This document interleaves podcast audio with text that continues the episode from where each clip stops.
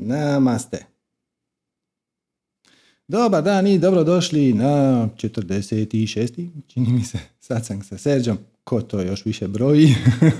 Bitno da smo tu, da smo se okupili i da smo u središtu velikog manifestacijskog adventa. E, prošle nedjelje, pred četiri dana, imali smo premijeru prvog dijela e, velikog našeg masterklasa Pare na sunce, koji se bavi ne samo parama, nego svim našim kočnicama i negativnim uvjerenjima, limitirajućim uvjerenjima, kako god hoćete, koji su vezani a za sve. Jer na kraju pare su samo manifestacija našeg života, odnosno naše strasti. Tako da ako slijedite svoju strast, pare dolaze, ako ne slijedite svoju strast, onda možda. Ali ako dolaze, onda je to i teško i naporno i stresno, i tako da u svakom slučaju bismo preporučili da slijedite svoju strast. No, dakle, prvi dio smo imali uh, prošlu nedjelju, a drugi dio imamo ovu sad nedjelju koju dolazi u dvadeset sati. Sad pazite, to je dvanaesti dvanaesti dvije tisuće dvadeset prve u dvadeset sati. Znači, jedan dva jedan dva dva nula dva jedan u dvadeset nula nula. A onda tko zna, možda su stvarno u pravu oni koji u šali naravno kažu da onaj koji je prevodio majanski kalendar je imao disleksiju. Znači, mi smo svi, barem ljudi koji su u spiritualnoj zajednici već neko vrijeme, čekali smo taj dvadeset prvi dvanaesti dvije tisuće dvanaeste ko ozebli sunce, mislili smo da će se dogoditi ko zna šta. E, to će biti trenutak kad će nešto se spektakularno dogoditi, veliki galaktički val iz centra svemira i takve, takve super fore su, ili naravno bile i onih katastrofičara koji su govorili da će taj dan proći neki planet Nubiru koji je dio solarnog sustava, ali ima izuzetno eliptičnu putanju, pa onda ga baš ne vidimo često, pa će onda nas sve uništiti. Međutim, taj dvadeset prvi dvanaesti dvije tisuće dvanaeste prošlo i nije se dogodilo ništa.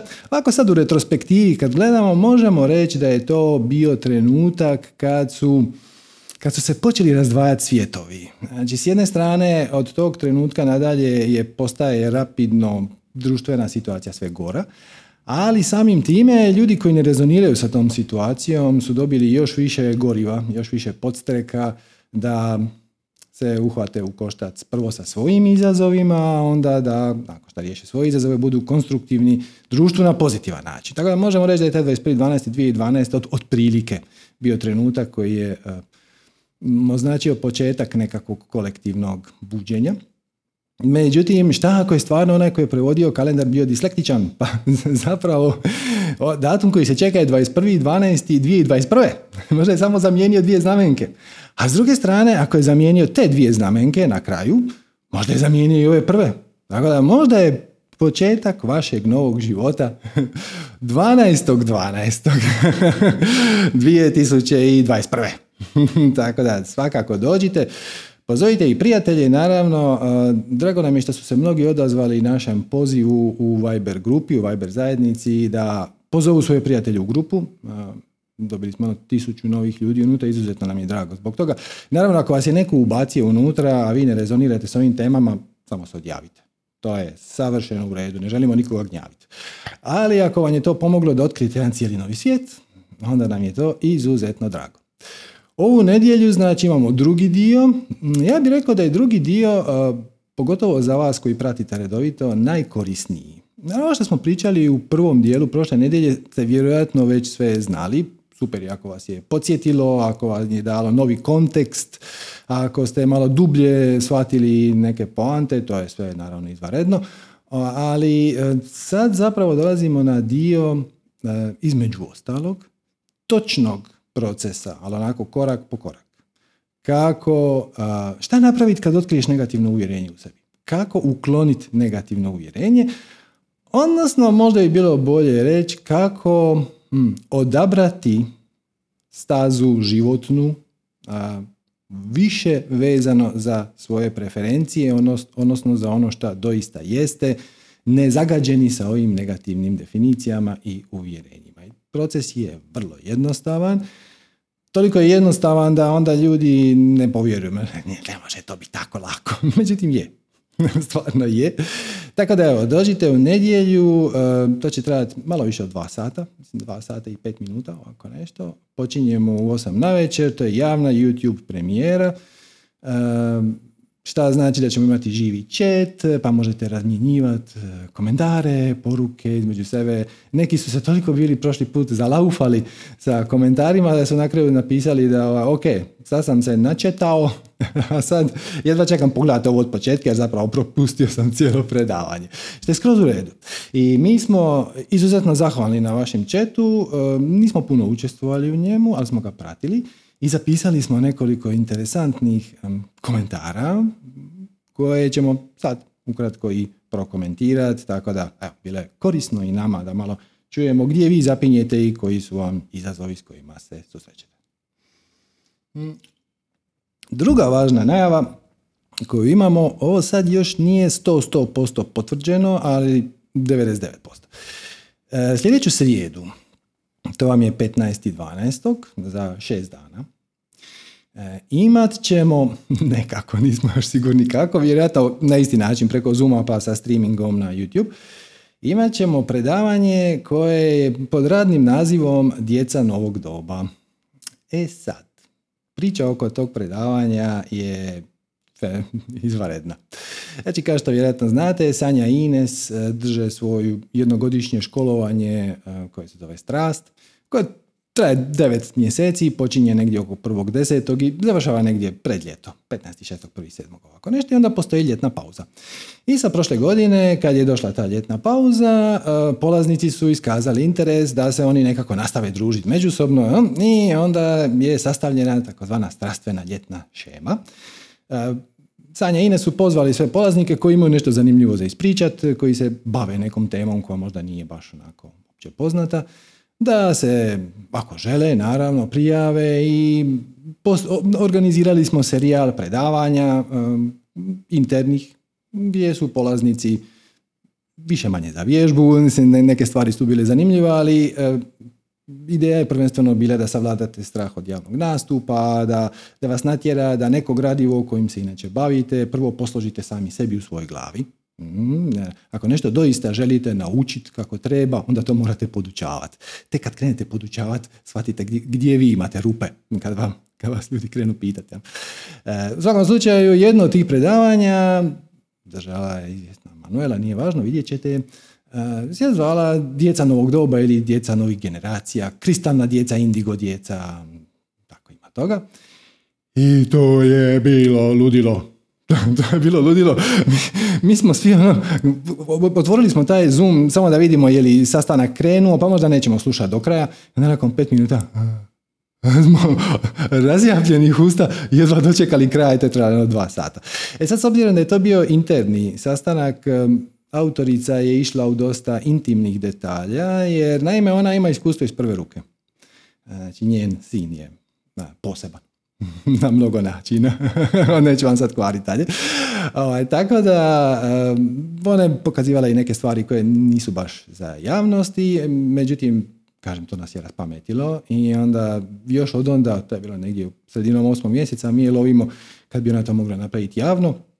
I evo, sad je to nekako fiksirano, će najvjerojatnije biti uh, sljedeću srijedu petnaestog dvanaestog u recimo devetnaest sati. E, ta, točan termin i linkove i sve ostalo ćete dobiti uh, putem Vibera, Facebooka, um, e-maila, našim standardnim komunika, komunikacijskim kanalima.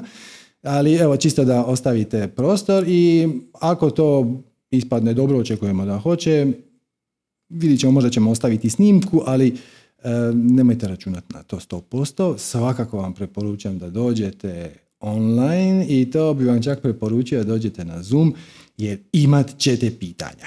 Imat ćete pitanja ako vam je ova tema imalo zanimljiva. Nećemo. Osim ako je vaša reakcija nije. Ok, onda ništa. Ali ako je vaša reakcija ok, zanimljivo, imat ćete pitanja.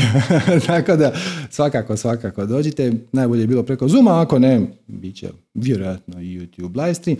E sad, hoće li ostati snimka, ovisi o puno čimbenika, koliko će ići u detalje autorica, koliko će detalja htjeti iznijeti koji možda nisu baš za javnu objavu. Tako da svakako preporučam ako možete da budete tu live. Ok. Znači, dogovorili smo se, vidimo se prvu nedjelju na premijeri drugog dijela masterklasa Pare na sunce.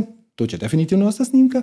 I onda u srijedu, tri dana kasnije, u devet, najvjerojatnije u devetnaest sati, još moramo sa autoricom i to točno uglaviti, kako njoj paše, um, će biti, recimo, djeca novog doba, nisam sad još sasvim siguran koji će biti službeni naziv predavanja. Ok. I sad, uh, ajmo mi prokomentirati par situacija. Dakle, za početak, uh, neki, neki polaznici seminara Strast, koji ovo gradivo više manje isto ili slično, prolaze sa Sanjom Ines, drugim metodama i drugim tehnikama, su me zamolili da razjasnim jednu nedoumicu. A to je, Sanja Ines tamo, pogotovo ovim prvim danima strasti, nekako motiviraju ljude da iskažu svoje želje. Da i se izjasne ili da barem krenu tražiti svoju strast. I onda je jedan od komentara bio da zašto bi išli tražiti želje kad je želja izvor patnje. Ok, znači to ste čuli vjerojatno od mene, odnosno to je konkretno Budina formulacija da je želja izvor patnje. I sad kad vam neko kaže dobro, šta ti želiš u životu, postoji razumna šansa da ćeš ti reći a ja ne želim nikad ništa željeti zato što je želja izvor patnje.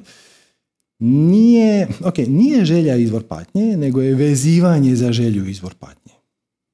E sad, čak i kad želiš da ništa ne želiš, to je želja. Želja proizvodi nove želje. E sad, zašto mi to u novim našim manifestacijskim predavanjima ne naglašavamo toliko i jasno, jer očito je bitno? Zato što je to uključeno u treći dio formule. Znači, treći dio formule kaže bez ikakvog inzistiranja na bilo kojem konkretnom rezultatu. To znači imaj želju, ali se ne vezuj na nju. Znači, prvi korak je slijedi svoju strast u svakom trenutku, napravi ono što ti je najuzbudljivije i u jednom trenutku kad pronađeš tu brazdu života koja je tvoja, samo je slijedi. I možeš ti imati želje u smislu ti bih htio podijeliti svoje znanje, ti bih htio imati više učenika, ti bih htio imati više klijenata, ti bih htio biti efikasniji u tome šta radiš, šta god, kako to već. Ok, imati želju, ali ako se vežete za rezultat, ako kažete to mora ispast točno tako i nikako drugačije, i ja ću biti razočaran ako ne ispadne tako, to vas vodi u frustraciju, bijes i tako dalje i tako dalje.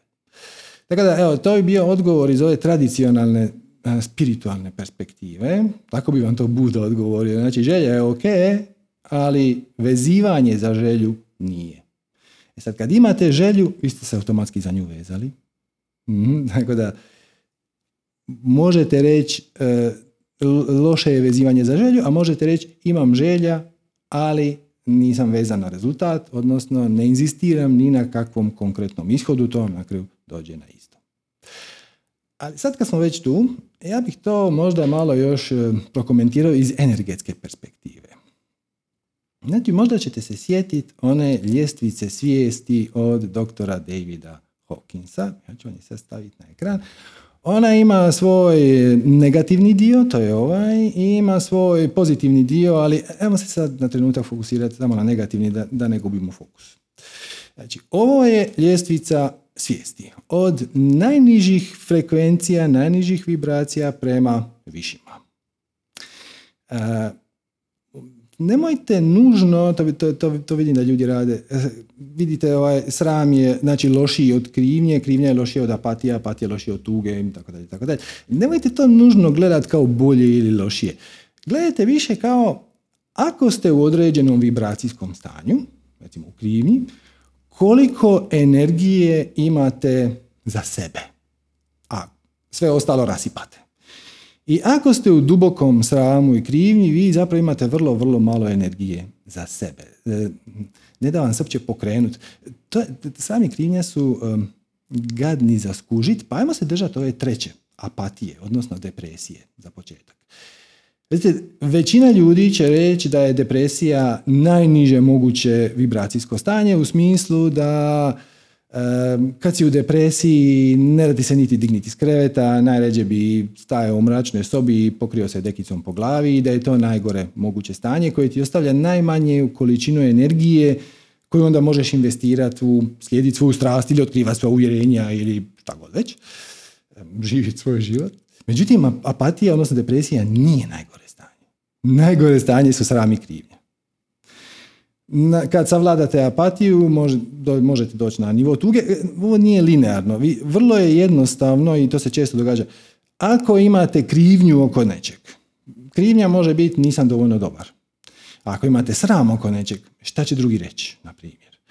E, kad, odre, kad to uvjerenje adresirate i kad ga se riješite, možete skočiti na gore, na hrabrost, na neutralnost ili na ovaj drugi dio skale.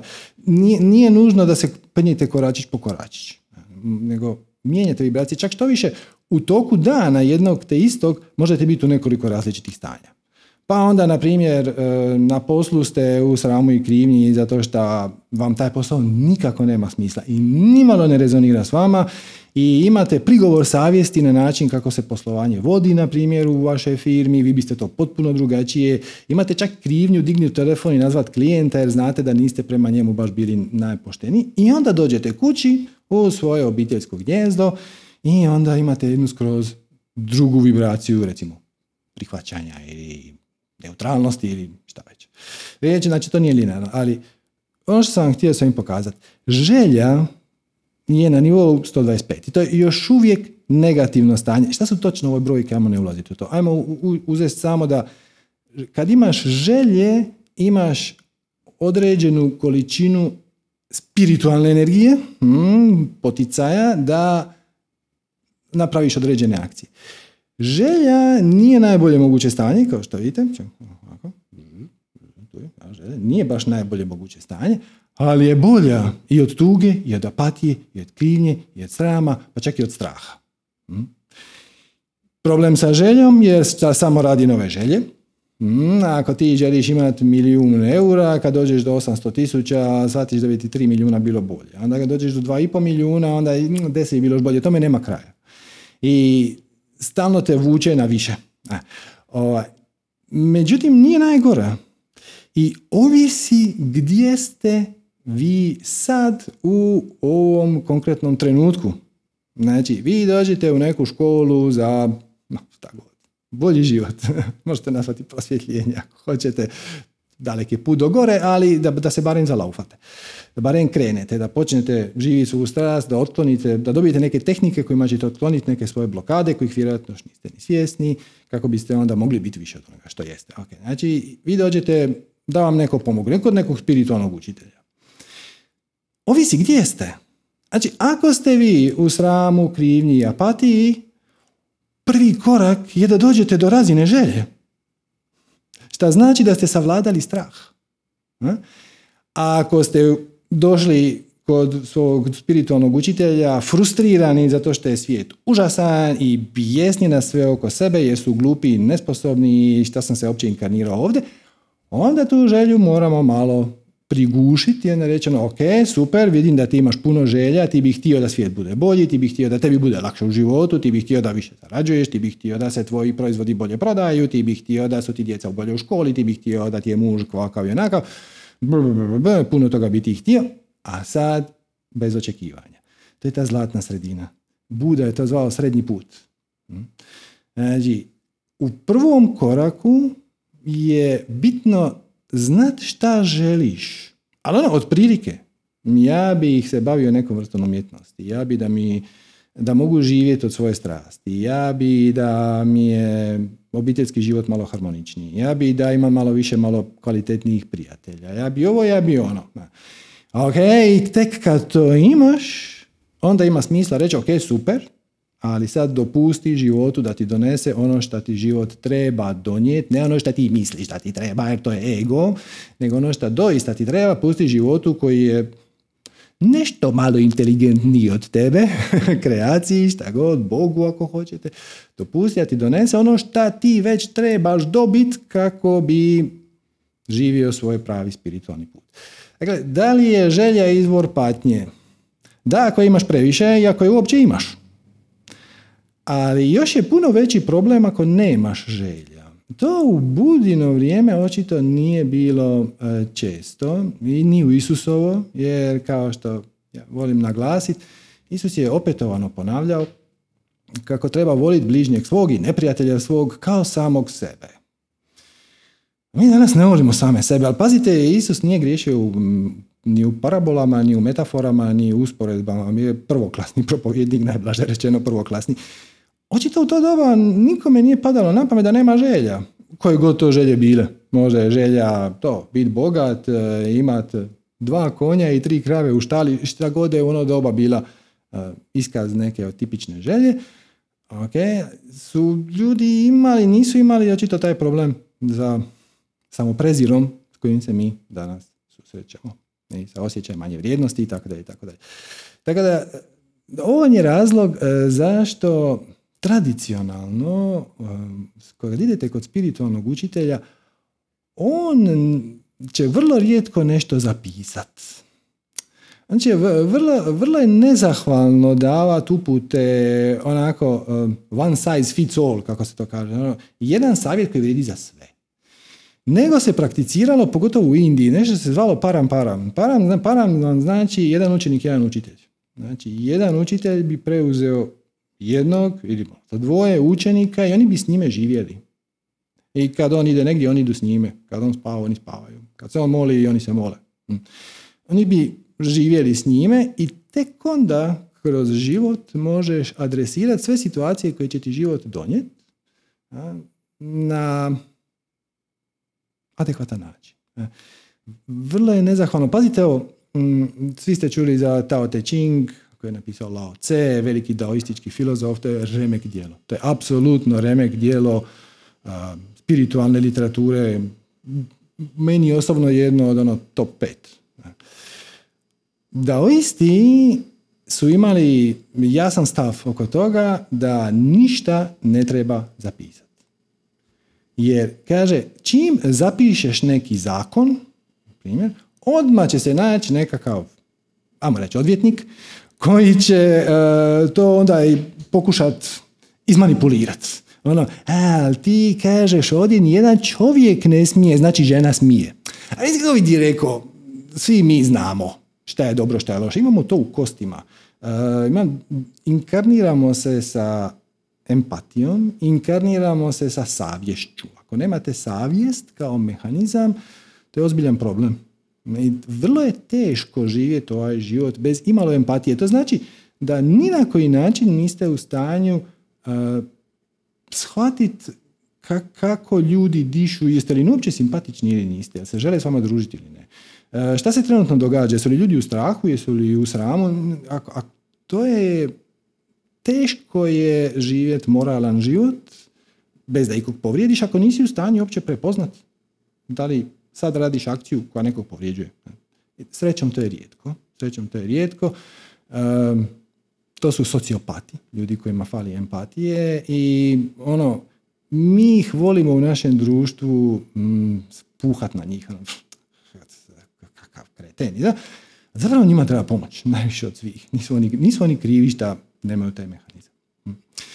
Tako da nemate se tu čega bojati, jer, ajmo samo vratiti ovo, vratit ću jedne i druge pa ćemo pogledati, jer hrabrost, ovdje vam je na nivou dvjesto, tu je, hrabrost, vam je ključan alat da nastavite na, na nastavak pozitivne skale. Kad smo već krenuli sa Isusom, negdje sam pročitao da je u Novom Zavjetu najčešća rečenica koju je Isus najčešće izgovarao, nemojte se bojati. Ne, ne bojite se u raznim verzijama, ali to je ideja. E, čak sam negdje naišao na podatak da se to u Novom Zavjetu spominje tristo šezdeset pet puta, što je kao trebalo biti e, poruka da bi se toga trebalo prisjetiti svaki dan. Međutim, išao sam to istražiti i onda sam shvatio da neko je to doista išao izbrojati i nije. Neko je sto osamdeset i nešto puta, nije tristo šezdeset, ali nema veze. To je njegova najčešća rečenica, nemojte se bojati. Zašto? Zato što ti nisi ovo smrtno tijelo. Tvoje pravo biće je spirit. Ti si stvoren na sliku Božju. Mislim, prema tome, čega se bojiš? Hrabrost vam je ključ da se suočite sa svojim vlastitim nedostacima. Ovo nije hrabrost uzet ću koplje i iću jurišat na tigra. To je ludost. Osim u rijetkim, rijetkim situacijama kad je to samobrana, tako dalje. Ali to nije hrabrost. Hrabrost nije nemat straha. Hrabrost je osjetit strah i onda svejedno poduzet akciju koju treba, koju treba poduzet, odnosno koja će biti u skladu sa tvojim spiritualnim putem ili darmom ili kako god to već hoćete zvati. I onda ide ovaj pozitivan dio skale. Neutralnost, spremnost, prihvaćanje, intelekt itd. itd. koji zapravo nije bitan, zato što jednom kad prođete ovu granicu od hrabrosti, kad se kažete ok, prihvaćam odgovornost za svoje postupke, svu odgovornost za svoje postupke. Moj život, takav kakav je sad, je u cijelosti rezultat moje vibracije. I ako ja sa tim životom nisam zadovoljan i sa bilo kojom okolnošću iz tog života, to znači da treba nešto popraviti u sebi. Ne ići popravljati partnera i šefa i okolinu i uvjeravati susjede da su kreteni i kolege i tako dalje. Ne, ne, ne, ne, ne, ne. Tvoje iskustvo života je u cijelosti rezultat tvoje vibracije. Onda kažeš, ok, imam posla. I kreneš od onog segmenta u života s kojim si najmanje zadovoljan. I onda kažeš, ok, ja nisam zadovoljan, recimo s poslom. Zašto ne bi dao otkaz? Pojavi se strah. I onda ti treba alat. Ono, ko ključ, ko klješta. Treba ti alat kojim ćeš adresirati tu svoju barikadu, blokadu, negativno uvjerenje, limitirajuće uvjerenje, definiciju, šta god. To se neće dogoditi ako nemaš hrabrost, jer ego će ti reći ono, ne, ne, ne, ovo sigurnije je ovako. Ovo radi, gle, živ si. Živ si i sve je u redu i ne, ovaj sad, sad nisi zadovoljen na poslu. Mislim, niko nije zadovoljen na poslu. Sad ti misliš da si ti poseban po tome. E ne, onda se treba uhvatiti toga. Drugi trik koji će vam ego servirati, osim straha, vam je naravno poricanje. Neka će vam reći, ajme što si ti tvrdoglav. Nisam ja tvrdoglav. Nisam. Ok. Ti to ni na koji način ne možeš znati. Možda je ta osoba koja ti je to rekla, možda ćemo zaključiti kasnije da, da je on donio, to je zaključak temeljem neke situacije koja je za vas bila atipična, ali on je do, te, do tog zaključka došao na neki način. I najmanje što možete napraviti za sebe je da kažete, ok, gle, možda. Možda. Tamo vidjeti. Ajmo istražiti, onda bez ljutnje. Dapače, sa zahvalnošću. Pitaš toga, je li? A, a mislim, zašto? Na temelju čega? Šta ja odbijam vidjet, prihvatit, shvatit? A, a, vidit ćemo. Gleda, možda si u pravu, možda nisi. Ali, možda. Ajmo vidjeti. I jedno i drugo je u redu.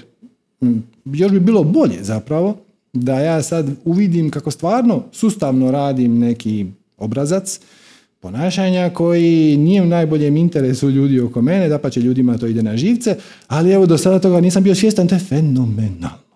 Fenomenalno zato što uh, imam sad priliku s nečim raditi, sad znam šta treba adresirati, to je puno bolje nego kad ne znam šta trebaš adresirati.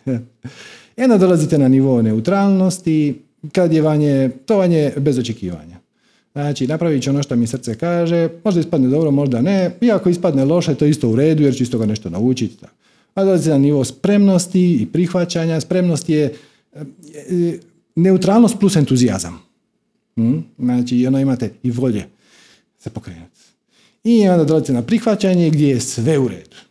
Sve, sve okolnosti životne su tu sa svrhom, smislom i razlogom, prihvaćate ih i onda možete s njima raditi na način kako će detaljno biti objašnjeno ove nedjelje u drugom dijelu masterklasa Pare na sunce. Okay, onda dolazi intelekt koji nije manas. Ovaj intelekt je budi.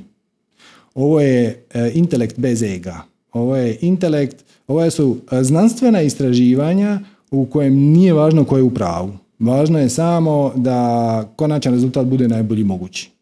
Šta nije ono što viđamo zadnjih godinu i po dvije dana. Gdje neki znanstvenik nešto izjavi i onda ako je to politički interesantno nekome, onda se ta ideja promovira na uštrb svih dokaza koji govore suprotno. Tako da to nije taj intelekt. Ovo je intelekt koji se bavi, koji razmišlja i adresira situacije na jednoj više razini. Nećemo sad ići tu. Ako znate što je razlika među Manasa i Budija, e, ovaj je Budi. E, dolazimo na ljubav, radost, mir, prosvjetljenje i tako dalje. Ali kažem, ovaj pozitivni dio skale nije toliko važan, zato što jednom kad imate hrabrosti, uhvatite se u koštac sa svojim ograničenjima, jednom kad preuzmete odgovornost za sve okolnosti u svom životu, za sve situacije, za sve svoje misli, za sve svoje emocije, odnosno za svoju vibraciju.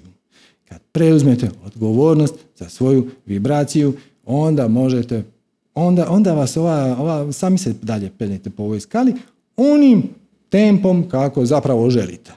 Šta budete e, sustavniji i sistematičniji u slijeđenju svoje strasti, to će vam brže dolaziti sinhroniciteti i okolnosti koje će vam osvještavati blokade koje vas drže u ovim nižim vibracijama. Da. Tako da, da se vratimo samo na izvorno pitanje. Da li je želja izvor patnje? Vezivanje za želju je izvor patnje, a želja je ok dokle god za nju nisi vezan. Znači, dokle god kažeš ako ispadne ovako ili ako ispadne drugačije, sve je super, jer ili ako ispadne dobro, odlično, a ako ispadne loše, u navodnike, jer to je samo tvoja projekcija. To je samo tvoj filter. Definicija uvjerenja kaže ovo je dobro, ovo je loše.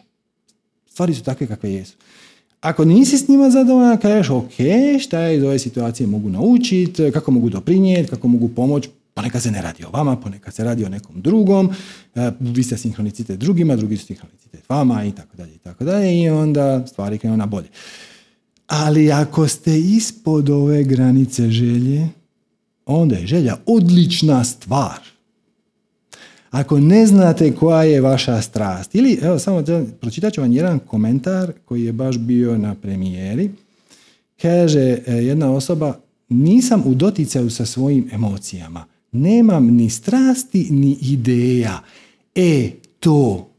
Znači, nije da ti nemaš strasti, nego si ti zatrpao svoju strast sa pijeskom, sa hrpetinom neželjenih definicija, uvjerenja koji te ne služe ni na koji način, držiš samog sebe u sramu, krivnji, tuzi, apatiji ili strahu i to te blokira. Pošalje tebi više ja ideju, e, znaš šta bi bilo sad uzbudljivo napraviti ovo, ali ti kažeš je. Ali to ne priliči jedno je ovako ženi u mojim godinama i žene nemaju pravo na uživanje i onako to neće ispast dobro i onako meni u životu nikad ništa ne ide i svijet je zapravo užasan, bilo je bolje da je nekako drugačiji i to su sve tuga, apatija, krivnja, sram i tako dalje i o tim uvjerenjima i strahu naravno, strah je nekako lakše detektirati zato što je jasan. Sram i krivnja nisu tako jasni, mogu vas zakočiti da nemate pojma uopće odakle biste počeli. E, kako sve to adresirati, bit će znači, i ove nedjelje i onda još puno više, one dvije nedjelje izad, u trećem i četvrtom dijelu Pare na sunce. Treći i četvrti dio su skoro isključivo uh, uvjerenja negativna koja smo mi prikupili mahom od vas kroz onu anketu, ako ćete se sjetiti, uh, bila je negdje drugi, treći mjesec ove godine smo vas, dali smo vam jednu tehniku kako možete otkriti sva vlastita negativna uvjerenja i zamolili smo onda ta uvjerenja pošaljete, pa vi ste ih poslali u velikom broju. Na kraju smo skupili deset tisuća uvjerenja od vas i onda smo to profiltrirali, naravno mnogo se ponavljaju i dobili smo jedan paket od jedno petsto. petsto defini... pardon, uvjerenja, definicije su u redefiniranju realnosti, uvjerenja, koje vas mogu zakočiti. To je uglavnom u trećem i četvrtom dijelu, a u drugom dijelu koji ove nedjelje objašnjavamo kad nešto tako otkrijete kako se s time nositi. Znači, ako nemate nikakve strasti, to je sigurno zato što ste zaključili podsvjesno da je manje bolno ništa ne promijeniti nego početi slijediti svoju strast. I kad se to ovako kaže, upali segu i kaže, ma nije istina, ja bi slijedio svoju strast kad bi je imao. Ne. Prihvatiš odgovornost. Kažeš, o, gle, ja sam sam sebe zablokirao. To je odlična vijest. Nikome drugi nije zablokirao. Da me zablokirao neki auto vani, ja ne, ne mogu makniti taj auto. Ali ako, me, ako sam zablokirao izlazi iz kuće sa vlastitim autom, onda mogu makniti svoj auto i izađi iz kuće. Svačate. Tako da, odlično je što si sam sebe zablokirao i onda kreneš u proces istraživanja. Kažem, sve alate ćete dobiti. Već su bili u prvom dijelu malo, a sad u drugom dijelu još puno, puno, puno više i onda ćemo u trećem i četvrtom analizirati konkretna uvjerenja. Vidjet ćete kakve gluposti vam se vrte po glavi kad to počnete promatrati. Naravno, da biste uopće to uočili, da biste to mogli početi promatrati, jako je važno meditirati. Ne zato da nemate crnih misli, uvijek ćete imati crne misli, nego zato da uđete u naviku promatranja misli bez da se s njima identificirate. Jer inače, ja kad kažem, gle, ti nemaš strast jer si sam sebe zablokirao, vaša reakcija je, možeš misliti. Je, da. Baš će mi to tako ići. Sad ću ja jedan čas šta? E to je to. Znači, poricanje i strah su glavni alati ega. Na nižim vibracijama je poricanje, to je, kad, to znači nije to istina, nije to točno. Bilo bi meni puno bolje samo kad bi drugi nešto radili drugačije. Nema veze sa mnom, ne, ne, ne, oni su krivi. Ok, to je neprihvaćanje odgovornosti. Poricanje, odbacivanje situacije takva kakva je, šta je totalna šteta, jer iz nje nešto možeš naučiti. Iz svake situacije nešto možeš naučiti, inače ne bi bila tu. E? I... Uh, Strah je jednom kad kažete, ok, sad ću se ja suočiti s tim uvjerenjem i onda shvatite da je uvjerenje nisam dovoljno dobar i ja ti kažeš, dobro, kako ćemo to riješiti? To ćemo riješiti tako što ćemo to svejedno napraviti.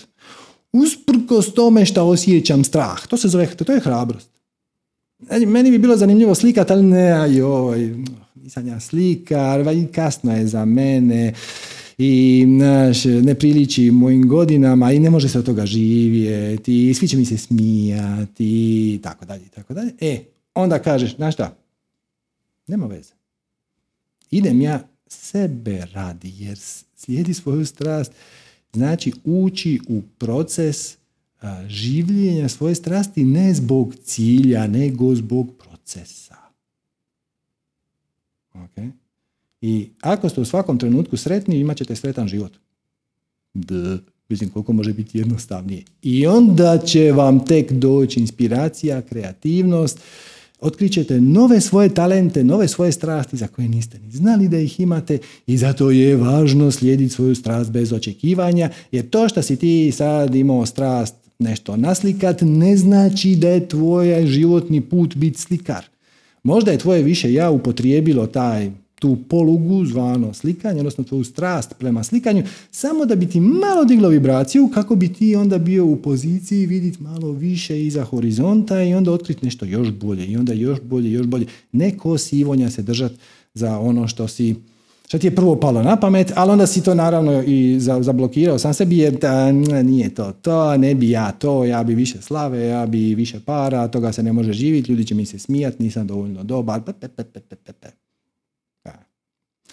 Okay. I sad još samo bih, recimo, baš nam to nekako logično dolazi, e, imam ovdje jednu, jedan komentar sa YouTube-a i e, duboko sam zahvalan autorici, jer nitko nije tako sažeto u jednoj rečenici uspio prekršiti sve korake formule za manifestiranje.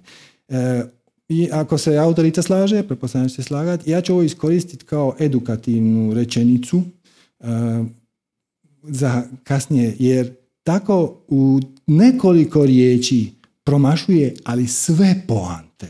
Tako da, iskreno se zahvaljujem, nije sad ovo neki sarkazam, ali glupa si, dapače. Uh, siguran sam da će na nekoj razini zarezonirati s vama. E, I onda, ajmo samo to proći i vidjeti uh, kako to šta se tu događa. Ako vas treba podsjetiti, prije što ćemo pročitamo, biti posjećamo. Posjećamo staviti formulu na ekran pa ćemo to proanalizirati. Evo ga. Jedan sažeti komentar koji ono promašuje apsolutno sve poante. Kaže autorica, poduzela sam akciju, imam čak dva lajka, Od toga se baš lepo može živjeti. Znači, poduzela sam akciju i imam čak u navodnike dva lajka. Od toga se baš lepo može živjeti. Za početak, ovo je sarkazam. Netko je pitao na Facebook grupi da li ironija i sarkazam mogu biti visoka vibracija. Ne baš. Ne baš, jer to je zlouporaba humora. To je patronizirajuće. To je, ono, to je zapravo kombinacija neke tuge i neke apatije, jer iza sarkazma stoji je ono, i je moš misli kako će ti to raditi. To znači najbolje je ne napraviti ništa. To je nespremnost da uopće uđeš u proces istraživanja e, toga šta već jesi ili nisi. Ali ajmo se mi vratiti na rečenicu. Znači, poduzela sam akciju, imam čak dva lajka i od toga se ne može živjeti. Okay. Ajmo vratiti mi našu formulu. Znači, u svakom trenu napravi ono što ti taj čas potiče najveće veselje, radoznalost, interes, uzbuđenje. Ok, recimo da je autorica... Biti ja vam završi rečenicu pa ćemo. Radi to najbolje što možeš, koliko god možeš, s punim poštenjem, bez ikakvog inzistiranja na bilo kojem ishodu ili rezultatu i što god da se manifestira, pridjeli tome pozitivan predznak. Ok, znači, kaže da se vratimo ovdje. Poduzela sam akciju i imam čak dva lajka. I za početak ja bih rekao da ta akcija koju si poduzela nije tvoja strast. Jer nije poanta u rezultatu, poanta je u akciji. Da si ti iskreno uživala u procesu stvaranja toga, te akcije, ne bi te bilo briga koliko imaš lajkova. Znači, ako si iskreno, ako ti je taj, tih tri sata kad si radila tu akciju, najbolji dio tvog prošlog tjedna, onda ćeš to ponoviti sljedeći tjedan. I ok, znači ti si poduzela akciju, ta je ok. Šta se desilo kad je ta akcija završila? Znači ti si poduzela akciju, recimo da je to bilo i strasti. Upravo sam zaključio, odnosno upravo smo, ja sam elaborirao kako duboko sumnjam, odnosno sto posto vjerujem da to nije bio iskaz tvoje strasti, nego ega, jer ti si smislila nešto. Nešto drugo i sad čekaš rezultat. Što je suprotno trećem koraku, ali dobro. Znači, poduzela si akciju. Ok, i šta kad je ta akcija završila? Da li sljedeća akcija koju si poduzela je bila također iz strasti? Jer to je ono što formula kaže. U svakom času, znači u tom trenutku ti je palo na pamet e, napraviti tu neku akciju. Recimo da to ona na neki način veselila na nekom nivou. Ne idemo sad u detalje. Nakon što je ta akcija završila, jesi li šta napraviti sljedeću najuzbudljiviju moguću stvar? Ne, nego si čekala rezultat. Što je suprotno drugom koraku. Drugi korak kaže, radi to najbolje što možeš koliko god možeš. Koliko god možeš. Napravio si prvi a šta, YouTube video i zabio si dva lajka. Pa napravi drugi. Napravi treći. Nisi... Dakle, za, za početak, kreacija ti možda poručuje da ajde malo, malo poradi na promociji, malo poradi na marketingu, pozovi neke ljude u tu svoju grupu koju si napravila gdje ćeš dijeliti, neke, pošalji to nekim prijateljima. Znate kako kaže David Ogilvi, to je, on je jedan od osnivača velike marketinške agencije Ogilvi, međunarodne. Kaže, the more you tell, the more you sell. Šta više pričaš, više prodaješ. Znači, ako želiš skupiti neku, neke klijente, neke sljedbenike, uh, a moraš to nekako im dati. Mislim, moraju mora to ljudi nekako vidjeti. I ako to nije urodilo dovoljnim brojem lajkova koliko si očekivala, suprotno trećem koraku formule, koji kaže bez očekivanja, onda napraviš sljedeći.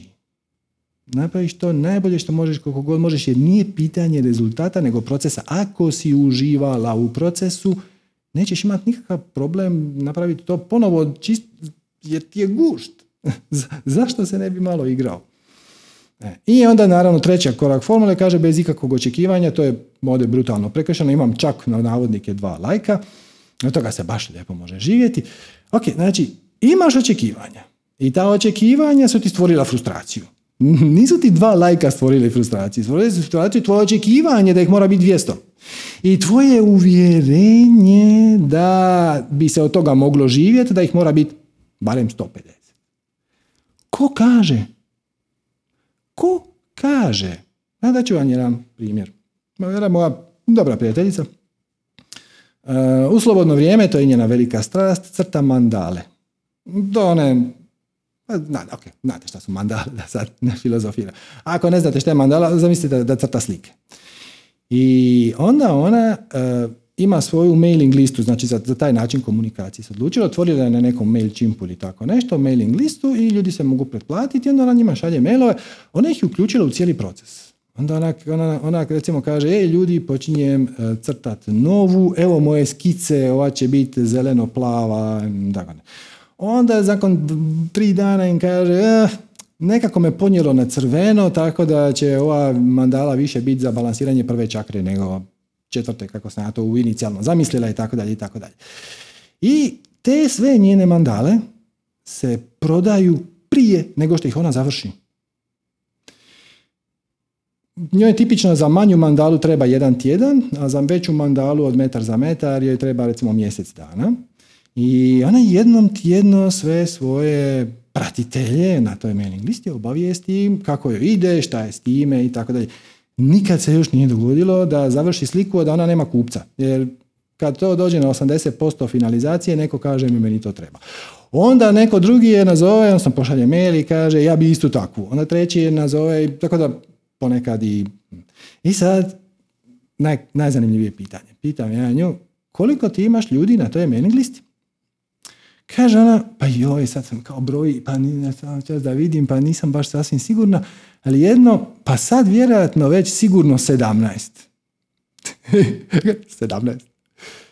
Kaže ona, da, da, da, ali jedno deset ih ti, ti je ozbiljno. Ovi ostali su samo tu, onako, jer ih to polu zanima. Znači, ima deset stalnih kupaca, ili sedamnaest ljudi na mailing listi. Jer mislim, koliko joj treba? Mislim, koliko ti treba? Treba ti jedan da ti kupi tu tvoju mandalu. To je to. Znači, tako da, imam čak dva lajka, ne mora biti loše. Ovisi šta radiš, kako to radiš, za koga to radiš. Ako imaš knjigovodstveni ured, možda ti treba, ne znam, šest klijenata. Možda deset, ne znam sad, ovisi koliki su, kakvi su i to sve skup. A ako si nekakav coach za korporativne menadžere, ko što opet jedna moja poznanica jest, ona ima četiri klijenta. I ova, ima redovne sastanke s njima, s jednim u ponedjeljak, s drugim u utorak, s trećim u srijedu, četvrtak. Znači. Naravno da te njene usluge onda proporcionalno više koštaju, ali ona s njima provede po tri do četiri sata na Zoomu, to su menadžeri iz cijelog svijeta. Četiri klijenta. Tako da, ima dva lajka, nije uopće loše. Ovisi opet šta radiš, kako radiš, za koga radiš. Baš se toga lepo može živjeti. Da, može se. Ali ako sad još nisi, još se nije stvorio, na meni to kažu traction, još se nije stvorila nadkritična količina ljudi koji će to početi promovirati, dijeliti, tako dalje, onda napravi sljedeće djelo, pa sljedeće djelo, pa razmisli o promociji, pa razmisli o tome kako ćeš ga podijeliti. Pa sve su to dijelovi procesa koji su uzbudljivi na svoj način. I ako ti kažeš, ja nemam problema sa dijelom, ali to marketing, to, nije, to, to je meni užasno, potraži negativna uvjerenja unutar sebe koja kažu prodavanje je ljigavo, prodavači su užasni. Tako je meni jedna moja prijateljica išla prodat, ne znam, neki marketing, ona je piramidalni, pa onda se više ne družimo, ja ne želim da se to meni dogodi. Nemoj gnjaviti ljude, samo im ponudiš, nemoj ih nagovarati. Gledaj šta ja, ljudi, gledaj šta ja radim. Hihi. I onda će neko odskrolati dalje, neko će stisnuti like, neko će stisnuti slijedi, follow, šta god već i onda će, znači, radi najbolje šta možeš, dokle god možeš. Dokle god se ne dogodi da je nešto drugo uzbudljivije, ali čak i onda, pažljivo pogledaj, da li ti je to novo sad uzbudljivije zato što si svojim negativnim definicijama i uvjerenjima zatrpao svoju onu prvu strast. Napravio si dva dijela i onda to nije skupilo dovoljno lajkova i sad se pojavljuje ona ili želja da imaš više, iz čega izlazi frustracija i bijes, ljudi su glupi, oni to ne razumiju, ili nisam dovoljno dobar, joj, to nije za mene, idem potražiti nešto drugo. Ne, radiš najbolje što možeš koliko god možeš i baš ti trenutci kad si na rubu odustajanja su ključni da se centriraš. Kažeš, ok, šta ja to vjerujem šta sad na neki način guši ovu moju strast. Ok. Puno više o tome u nedjelju. i naravno ta snimka će ostati. Tako da ako ovo gledate kao uh, snimku, potražite na našem YouTube kanalu Pare na sunce, već ovisno tome. Iza dvadeset šestog dvanaestog dvije tisuće dvadeset prve sva četiri djela će biti objavljena, tako da krenite svojim tempom kad god hoćete. Ok, e, tako da evo, poduzela sam akciju, imam čak dva lajka i od toga se baš lijepo može živjeti, je prekršila sve, sva četiri koraka naše formule, četvrti nismo adresirali. Znači kad se manifestira nešto neželjeno, u ovom slučaju to je manjak lajkova, pridjeli tome pozitivan predznak. O, baš uzbudljivo. Ljudi s ovim ne rezoniraju. Svakako je stvar u tebi, nije u njima. Hmm. E sad, to može značiti da treba promijeniti proizvod, da treba promijeniti pristup, da se malo više treba potruditi oko promocije, da treba možda promijeniti način na koji to radiš, da to možda trebaš pronaći novu publiku, izaći na svjetsko tržište. Mislim, ako slikaš mandale, možeš ih prodavati preko Etsy-a. Mislim, ne, mo- ne moraš ih prodavati pouzećem. I da, naravno, to onda poštarina košta više, ali to kaži tamo kupcu. O, gledaj, ti si u Americi, gledaj, ovo je slika metar za metar. I evo, sad sam nazvao a, kurirsku službu i kažu mi da takve stvari, gledaj, sto dvadeset dolara je transport u tvoju, tvoj Wyoming, pa sad ćemo dodati sto dvadeset dolara na, na, na račun i to je to. I ono, koliko ih morate prodati? Koliko vam treba? Znači, možete prodati tu sliku, kažete, tisuću eura. Ako vi na nju potrošite mjesec dana, kažete, tisuću eura.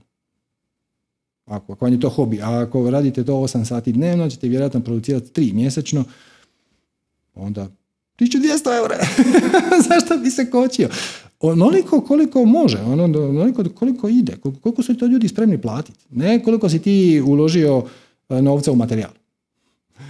Tu je i tvoje znanje, i tvoje iskustvo, i tvoje vrijeme, i ti isto moraš na nečega živjeti, platiti struju, internet. Sve to uračunaj.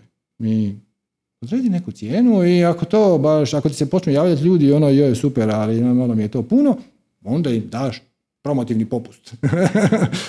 Sve super.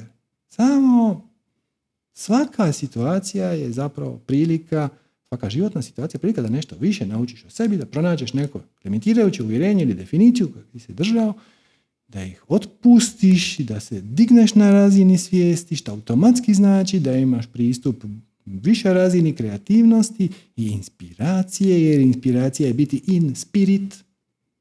Mm?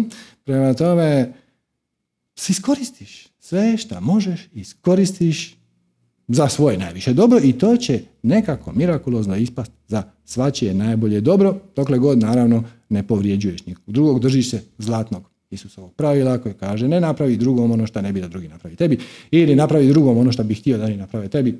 Te dvije verzije, i pri tome naravno drži upaljenu savjest, jer čak i ako je tvoja strast lupat se kamenom po nožnom palcu i ti bi htio da te drugi lupom kamenom po nožnom palcu, a vidiš da to drugi ne bi htjeli, onda je to šta, ono, onda tu postoji naravno ta logična ograda od napravi drugom ono što bi htio, htio da drugi napravi tebi, vidi, konsultiraj ih, hvala, popričajte, ali generalno ako ne idemo u neke ekstremne primjere, oba dvije formule rade. Napravi drugome što bi htio da se drugi napravi tebi, ponašaj se prema drugima na način kao što bi htio da se oni ponašaju prema tebi, ili ne napravi im ono što ne bi da drugi naprave tebi. To sve dođe na više manje isto. Samo da ja vidim, ja tu još koju natuknicu za danas. Mm, dobro, nemam. Tako da, evo, počet ćemo sad sa vašim pitanjima da vidimo kakve situacije i kakvi sinhroniciteti se pojavljuju u vašim životima i možemo li ih adresirati, možemo li vam ponuditi višu perspektivu, jer sve se posloži mirakulozno. Onog trenutka kad počneš gledati na svoj život iz spiritualne perspektive. Ne kao žrtva, nego kao spirit koji je svjesno i namjerno odabrao ovu inkarnaciju, zato što mu se to činilo uzbudljivo, zanimljivo, edukativno i to što stvari koje vam se događaju, a vi ih ne preferirate, ne događaju se vama. Događaju se vašem lažnom ja. Događaju se uh, ulozi u predstavi koju igrate.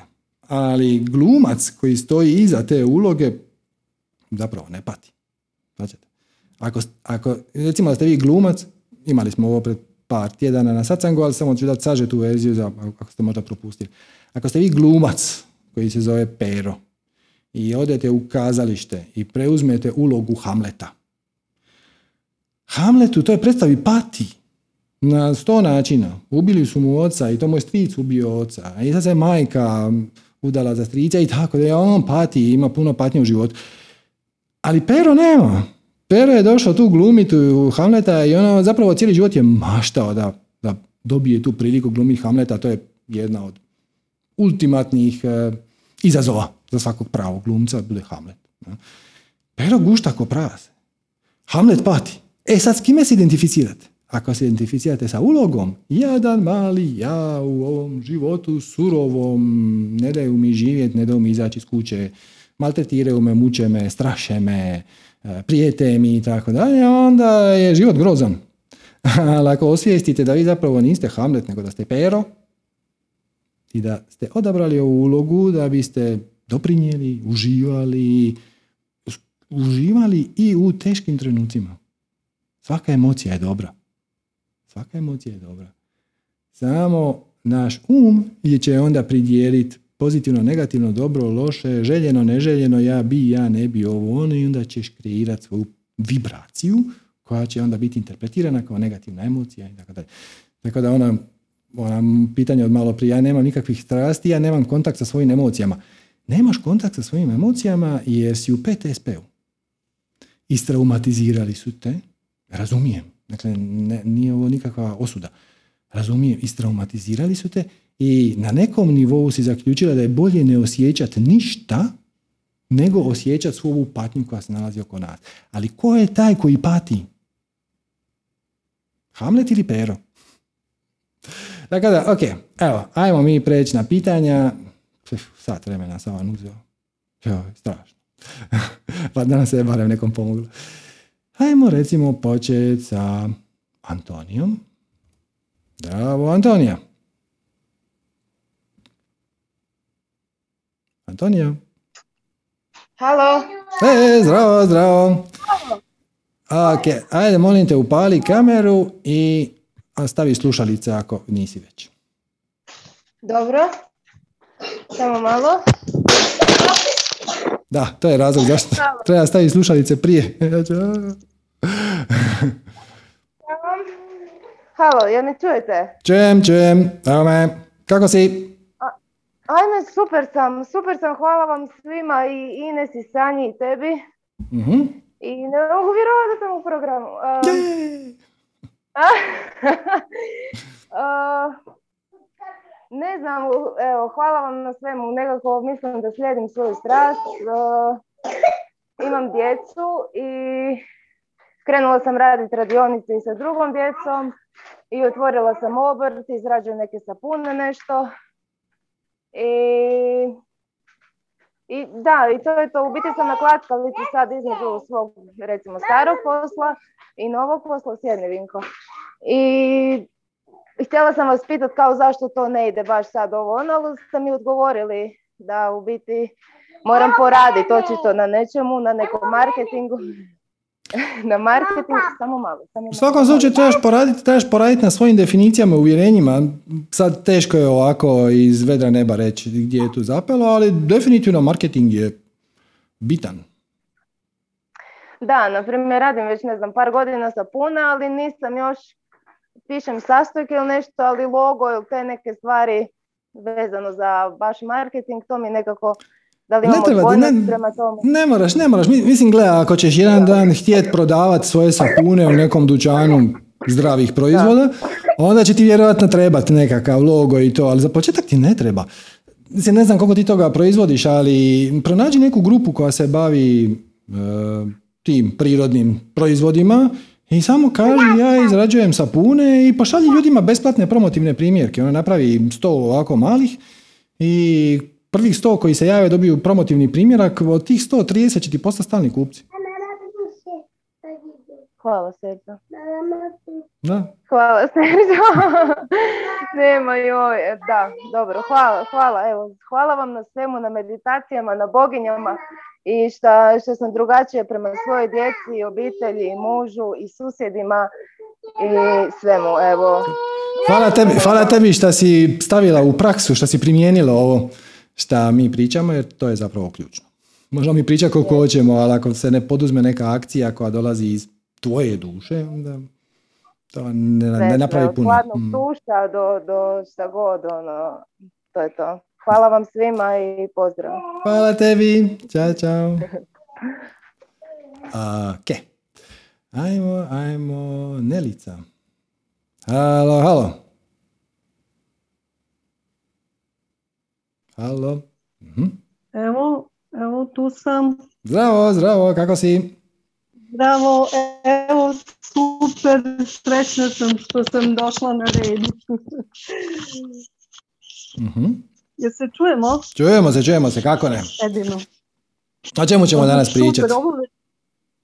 Pa evo, baš se, im, po, postoji sad sinhronicitet sa ovim večerašnjim a, satsangom, jer a, imam dve teme. Jedna je što ne mogu da shvatim gde sam sad ja na toj skali koja je upravo večeras ovdje stala. To uopće nije bitno. Uopće nije bitno. Znači, skala je ilustrativna i a, nikad nisi u čistoj vibraciji. Znači, te, te, a ona se menja. Ona se mijenja i sekunda u sekundu. Znači ti možeš cijeli dan biti tužna, ali baš onako tužna. I onda te netko nazove telefonom i da ti neku zbilja radosnu vijest. Gotovo. Tuga je nestala. Neko te dobro nasmije, ispriča ti dobar vic. Tuga je nestala.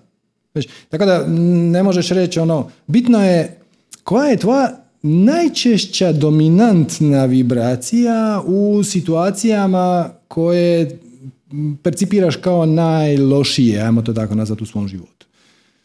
Ali, kažem ti, to je jako ilustrativno. Cijela poanta one skale je da ti pokaže e, da su sram i krivnja najgore vibracije, čak gore i od depresije, da je hrabrost bitna, da te želja vodi u patnju ako imaš previše i ako ona nije izbalansirana sa ovim ženskim elementom, da moraš ići bez očekivanja, bez inzistiranja na bilo kojem konkretnom rezultatu, i da ti kaže da je hrabrost bitna i to je to. A sad ono, jesam li ja dvjesto trideset četiri ili dvjesto trideset šest, mislim kad? Mm? Dok pričaš sa mnom na boljoj si vibraciji nego dok gledaš dnevnik. Baš se nadam. To sigurno. Malo. Malo me. Sorry, malo. Mm-hmm. A onda možda samo neki razgovor ili ovako neki sastanak ili sluša neki koji radi na sebi, mnogo to promeni. Međutim, zašto se to pitam? Nije to sad bitno trenutno, nego... Jako te, sorry, sorry, jako te, jako te, jako, jako te loše čujem, prekidati internet. Jel možeš nešto napraviti po tom pitanju? Pa, pa ja, sve do sad bilo u redu, ne znam zašto sada. Pa evo dole, dole mi jedan Zoom se muči, dole mi kaže da ti je bandwidth loš. Jer ako si na mobilnom, si na mobilnom internetu ili na Wi-Fi-u? E, jel mi imaš neko mjesto u kući gdje ti je signal malo bolji, u nekoj drugoj sobi ili tako nešto, na drugom dijelu stana? Da li, da li se nešto menja sad? Pa sad je malo bolje, malo je bolje. Evo, evo, sad, evo sad, sad te čujem. Odlično.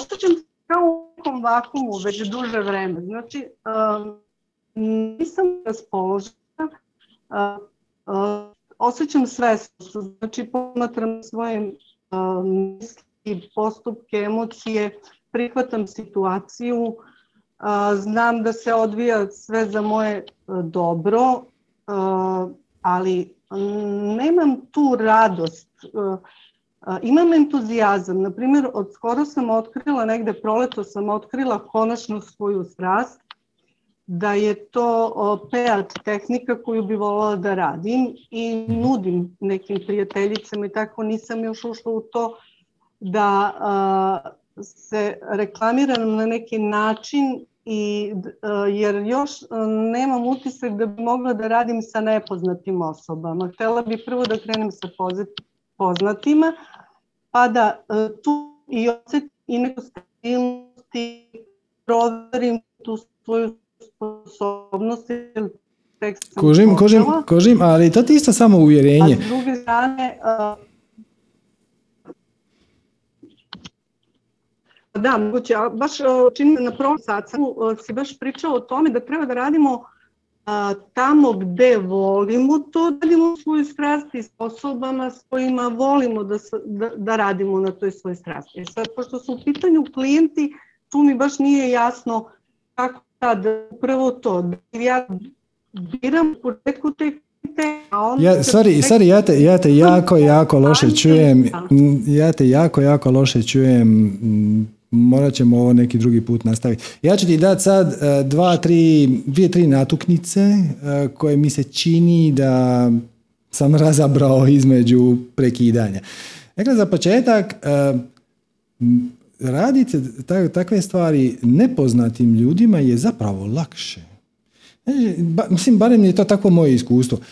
Kad radimo ovako, kad pričam sa prijateljima i oni se tu i tamo slože da mi pronađemo neko njihovo uvjerenje, uvijek os, nekako unutar sebe osjetim male kočnice, zato što imam šta za izgubit. Znači, ovo je malo glupo, ali ne bi ga htio uvrijediti. Iako ponekad uvrijediti čovjeka je upravo ono što trebaš napraviti. Zapravo ego odvaliti onako jednu šamarčinu preko, preko svega. I kad su to nepoznati ljudi, onda moj ego kaže, znaš šta, nek se naljuti, baš me briga. E, ali kad mi je to prijatelj, onda se onda malo taktiziram ponekad, pa onda ono malo plešem, pa onda pokušavam to usmjeriti u određenom smjeru, eto ponekad uspije, ponekad ne, zapravo bi bilo najbolje onako odvaliti. Tako da nije raditi sa nepoznatim ljudima teže, to je samo uvjerenje. E, i, ali možda, te, možda imaš neku drugu kočnicu, tipa nisam dovoljno dobra, ja, ja to ne bih htjela naplatiti, ali onda nemoj naplatiti. Prvih mjesec dana ili tri mjeseca radi to za džabe ili za neku simboličnu naknadu ili za donaciju. Ono, dođite i ostavite koliko vam je to vrijedilo, šta god. To mi mislila. Da. Ok, ajde, ako... ako možeš završiti pitanje, ali budi ono, probaj ga sažeti u šta manje riječi da, da se e, probije kroz internet tvoj. Da li da krenem na neki način da s nekim marketingom ili je možda to upravo što imam... Ništa, ništa, ništa nećem, čuo sam samo, čuo sam samo marketing. Dakle, pazi ovako, ovo je isto jedno tipično uvjerenje. Marketing je skup. Marketing je kompliciran. Marketing košta puno para. Jer e, za mnoge od nas, e, kad se kaže marketing, znači prvo okrenemo očima, zato što marketing znači da me neko u nešto uvjerava. Ja ne želim da me niko u ništa uvjerava. Ali to nije točno. Tvoj zadatak je da predstaviš ljudima svoj rad. I ko će se javiti, javit će se, ko neće, neće. To je skroz u redu. Ti nemaš potrebu svih uvjeriti da je tvoja mobilna mreža bolja od one druge. Baš te briga. Koliko ti ljudi treba? Svačam da jednom mobilnom operateru je svakih tisuću korisnika bitno, možda nije svaki korisnik, ali u tisućama je bitno, ali hevi nije, mislim koliko možeš peta odraditi dnevno, dva, tri, pet, osam, ako ćeš se ubiti od posla. I ako ćeš imati klijente koji ti se vraćaju, to znači u principu da imaš skupinu trideset četrdeset ljudi i dosta ti je imati troje, onda će oni, ako si dobro, oni će dovesti svoje prijatelje. E, ali ono gdje je naša blokada je izaći iz toga, znaš, jesam ja dovoljno dobar. I ovo isto jedno, isto jedno balkansko uvjerenje koje je jako toksično, a to je, ako ću ja nešto raditi i ako želim od toga živjeti, ako želim biti uspješan, onda moram biti najbolji. Jer samo na vrhu ima mjesta za dvoje i oni od toga mogu živjeti, svi ostali umiru od, od gladi, ali to nije točno. Mislim, samo se zapitaj, ono, je li to doista točno? Ja neš vidi da nije. I, ova, i onda se oslobodiš stresa i kažeš, gle, odeš na neku grupu koja se bavi petom ili koja se bavi šta god, energetskim iscijeljenjima, i onda napišeš, ovaj vikend poklanjam četiri tretmana ljudima koji su iz mog grada. I to je to. To je marketing. Ne, ne trebaš ti sad smisliti logo, odabrati font, vizual, knjigu standarda, e, napraviti jumbo plakat, e, ići na televiziju. Mislim, to ni ne želiš.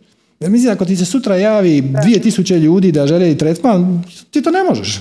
Nema nikakve teoretske šanse. Zapravo, kad kažem marketing, to samo znači malo digniti glavu i ono, digniti malu tablicu na kojoj kaže ja radim to. I onda ćete ponekad ljudi reći, a šta je to? A ćete reći, to je tako i tako, radi to, to i to, ali gle, mjesto da ti objašnjavam, aj navrati, aj navrati, ili ne znam se to može online, ovo ono, amo to i nekako, i ono, na donaciju.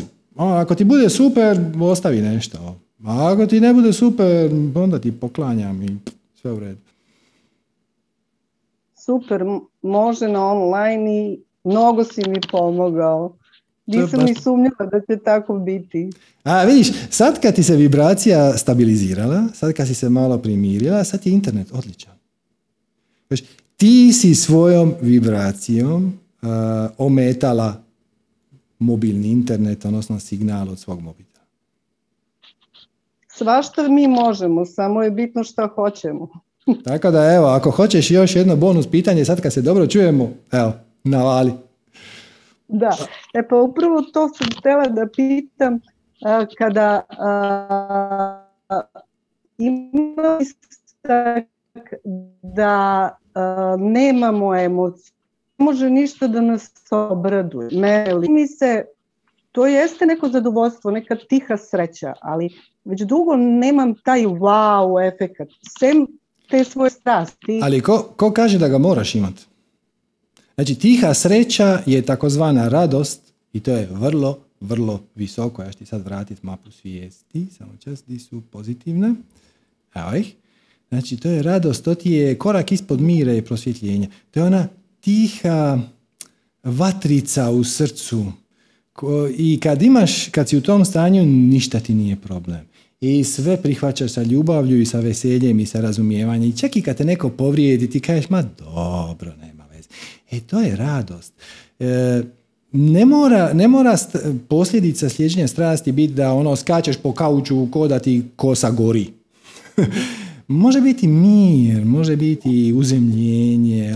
To je jedna fina, staložena sreća koja ne ovisi o vanjskim okolnostima. Potpuno je sve jedno šta se dogodilo, šta se nije dogodilo ili se nešto krivo dogodilo. Sve je u redu. Tako da ta radost je odlična.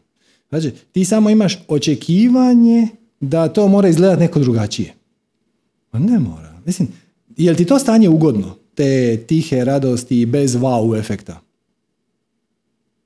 Je li to nešto što bi... Jeste. Pa samo ostaneš u njemu. I čim se kreneš brinut oko toga šta to nije dovoljno dobro, padaš kao krumpir na razinu želje. Jer želiš se osjećati drugačije. Imaš očekivanje, postavljaš e, ciljeve, e, inzistiraš na nekom konkretnom rezultatu, emociji, šta god već, i onda te to baci na razinu želje i onda čak i ako se to, taj wow efekt dogodi, nisi zadovoljan jer nije trajao dovoljno dugo i onda te to vodi u ljutnu i frustraciju i tako dalje i tako dalje. Trik je u tome da prihvatiš. Da prihvatiš dobre stvari na isti način kao što prihvaćaš loše stvari i kad te ispuni ta sreća, dopustiš si malo veselja, malo zahvalnosti. Uh, I onda iz te vibracije se zapitaš, ok, a šta bi sad bilo najzanimljivije, najuzbudljivije da napravim, i onda poduzmeš akciju na tome. Ok? Mislim da smo te izgubili malo, da ti je ponovno puko internet, ali nema veze. Uh, evo, hvala ti na javljanju. Ne čujemo se više. Pa evo, nadam se da smo odgovorili na sve. Evo, tu si. Jel to to? Jel to to? Jel ti ovo pomoglo? Ok. Hvala na javljanju i idemo mi dalje. Da, čak i pukla veza može. Uh, ok. Ajmo, ajmo, ajmo Milana. Zdravo Milana. Halo. Ok, to iz nekog razloga nije uspjelo. Nema veze, ajmo dalje. Tatjana. Zdravo, Tatjana. Halo, halo. Da, ali sam ja ta Tatjana. Je, ti si ta Tatjana. Zamisli, zamisli, kakav, kakav sinhronicitet od svih Tatjani svijeta. Baš smo tebe prozvali. Prvi put sam na Zoomu, mnogo imam temu da se javljam uživo, ali mi je bilo neophodno da čujem da, da. nešto. Hajde, hajde, da čujem. Evo ovako, ja se bavim, otvorila sam neku svoju agenciju za nekretnine tri godine, tri i pol, i sada mi se dešava nešto što nisam očekivala, a to je da su me pozvali da dajem časove matematike, što ja inače volim da radim, ali malo puta sam radila u životu jer nisam završila fakultet. Mm-hmm. Da.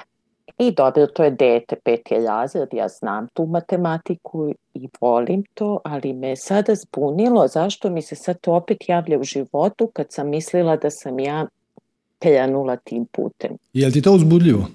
Je li ti uzbudljivije predavati matematiku, učiti matematiku djecu, ili ti je uzbudljivije prodavati nekretnine?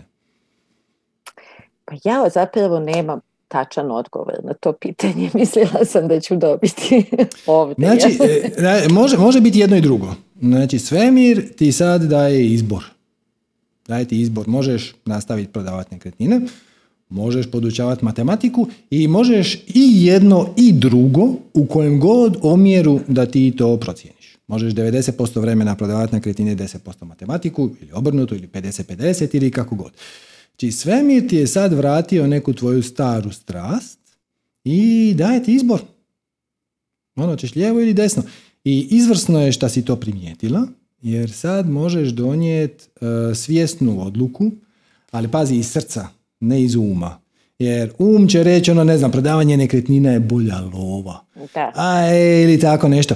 Gle, ako ego kaže, uh, drž se ti prodavanja nekretnina, ali tebe više veseli predavati matematiku, onda napraviš neki kompromis. osamdeset posto vremena si na nekretninama, dvadeset posto na matematici. Ili na matematici si samo vikendom, a na nekretninama si sve druge dane. Ili si na matematici na večer, a nekretninama si ujutro. Znači, na, napraviš neki omjer koji ti e, koji će ego podržat, hm? zato što sad si u pregovorima s egom. Ono, dragi moj ego, ti kažeš da, da je glupo da ja idem predavati matematiku, da je bilo bolje, ok, a bil ti smetalo da ja predajem matematiku samo deset posto vremena, samo subotom popodne, samo jednom tjedno, tako nešto.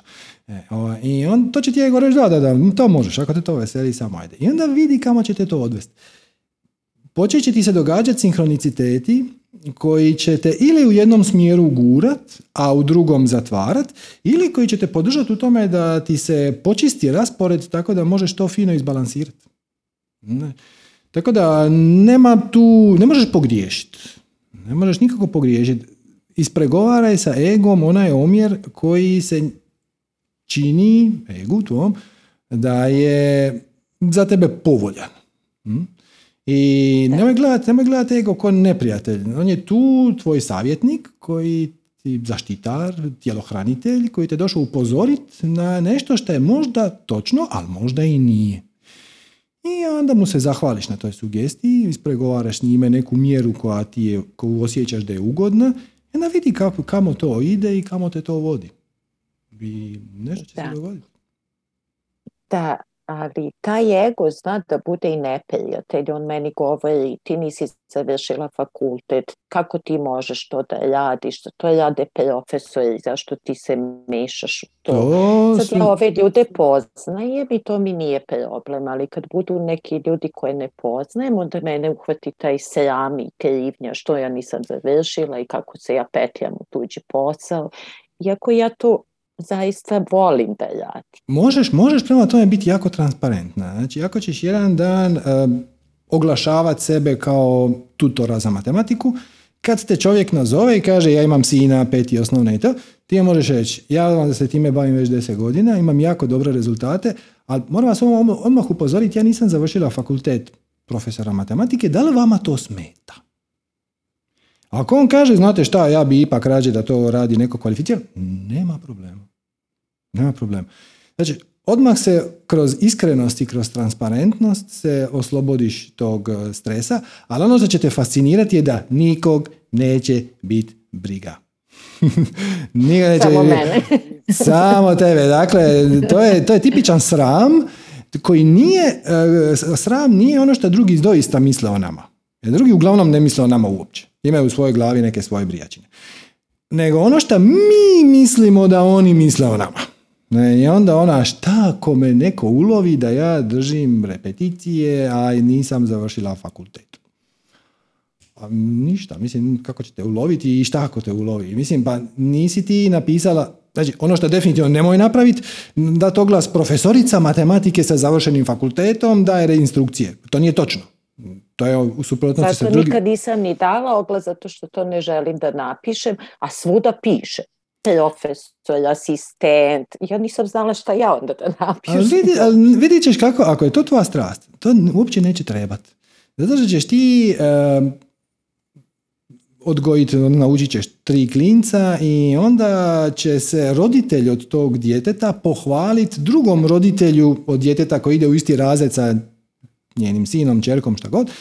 Kako, ajme, i moj je sin isto imao problema iz matematike i jo, ja sam ti našla neku Tatjanu koja me spasila. Znači, ova reći, daj mi taj broj. Znači, to će ići dalje viralno. To će ići dalje viralno. I nemaš se tu šta... Ili ako to baš nikako ne bude išlo, ono, ti se baš trudiš, a ono, svi nekako frkću nosom, to može biti sinkronicitet koji kaže, vrati se, prodaj nekretninu. Mislim, vidiš šta ti je u cijelom tom paketu uzbudljivije, ali kažete, uvijek možeš napraviti neki balans. I šta ima loše u tome da malo popraviš budžet i da nekome po- pomogneš, tako što ćeš to raditi jedan dan tjedno. Imaćeš tri klinca subotom od pet do osam. Možda zajedno, možda ono uslijedno, jedan od pet do šest, pa od šest do sedam, pa sedam do osam, šta god, kako god je tebi. Možda će to na kraju završiti na tome da ćeš ti napraviti neku skript koja će postati hit. Možda će, ili neće postati hit, postati će pedeset ljudi će se s njom pozabaviti. Pa ćeš Nema, nema krivog odgovora. Da, znači ne moram da odlučim ovo ili ono, mogu da vidim prosto kako bude išlo. Ne mora biti jedno ili drugo, može biti i jedno i drugo, malo više inkluzivnosti, i jedno i drugo, i, ovaj, i onda baciš se u sredinu ona dva Venova dijagrama koji se, koji se sjeku. Znači, ovo je prodaja nekretnine, a ovo je, i ona ima presjek. E, i u taj presjek se ubaciš i onda vidiš kamo te sile guraju i kamo te srce gura. Možda ćeš nakon tri mjeseca shvatiti da te ovo sa klincima više ne ispunjava toliko. Ili te ispunjava puno više nego prodaja nekretnina. Znači, malo prebaci fokus. Prije je bilo devedeset deset, nekretnine devedeset, matematika deset, a sad ćeš se odvažiti na sedamdeset trideset. trideset matematika, sedamdeset nekretnine. I onda u nekom trenutku ćeš shvatiti da ti... Možda nekretnine još uvijek donose malo više para, ali od matematike se sasvim lijepo može živjeti i puno te više veseli i onda jednostavno srušiš taj most iza sebe, prebaciš se na, na obalu matematike i onaj iza most zapališ, srušiš i ostaneš tamo gdje ti je veselije, gdje si sretnija. I opet bez insistiranja da će to postati tvoj životni put. Možda će tri mjeseca nakon toga, nakon što si se potpuno posvetila učenju matematike, pojaviti nova ideja koja će biti još uzbudljivija. Koja možda neće imati nikakve veze s matematikom. Možda hoće, možda neće. Ali ako ne bude imala nikakve veze s matematikom, to je isto u redu. Cijeli ovaj eksperiment sa učenjem matematike je služio da, te, da se odvažiš poduzeti taj korak, da otkačiš ono što te očito kočilo više nego što si mislila da te koči. Život hoće to. Osvijest, osvijestiti ti da si... Ne, u nekom trenutku života gubio vrijeme na nešto što nije tvoj spiritualni put, a često to ne napravi tako što ti taj put zakoči, nego ti samo da nešto što je malo uzbudljivije, a što se imaš snage prebaciti. Jer da ti je odmah dao ovo što će se desiti za šest mjeseci, ti bi rekla ne, ne, ne, ne ja to ne, ne, ne mogu, ne, ne, pustiti. E. Tako da, samo slijediš korak po korak. I ako nisi sigurna da li A ili B, onda A i B. U kojem god da. Omjeru da ti je najugodnije. Da. Puno hvala. Danas se to A. desilo i morala sam da se javim, da, da, da pitam hvala šta je na... to sada u mom životu, gde me vodi dalje. Da, da, ali svakako nam se pridruži u nedjelju na ovoj premijeri Pare na sunce, vidjet ćeš... Tako ne.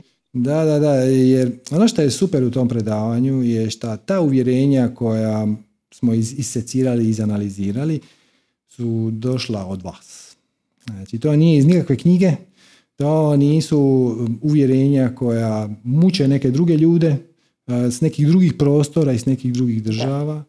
To su ono baš naša konkretna, kolektivna i pojedinačna balkanska uvjerenja i evo, vidiš, ima i ovakvih. Ima i ovakvih kao koje, koje se pojavljuju u situacijama koje ti sad proživljavaš.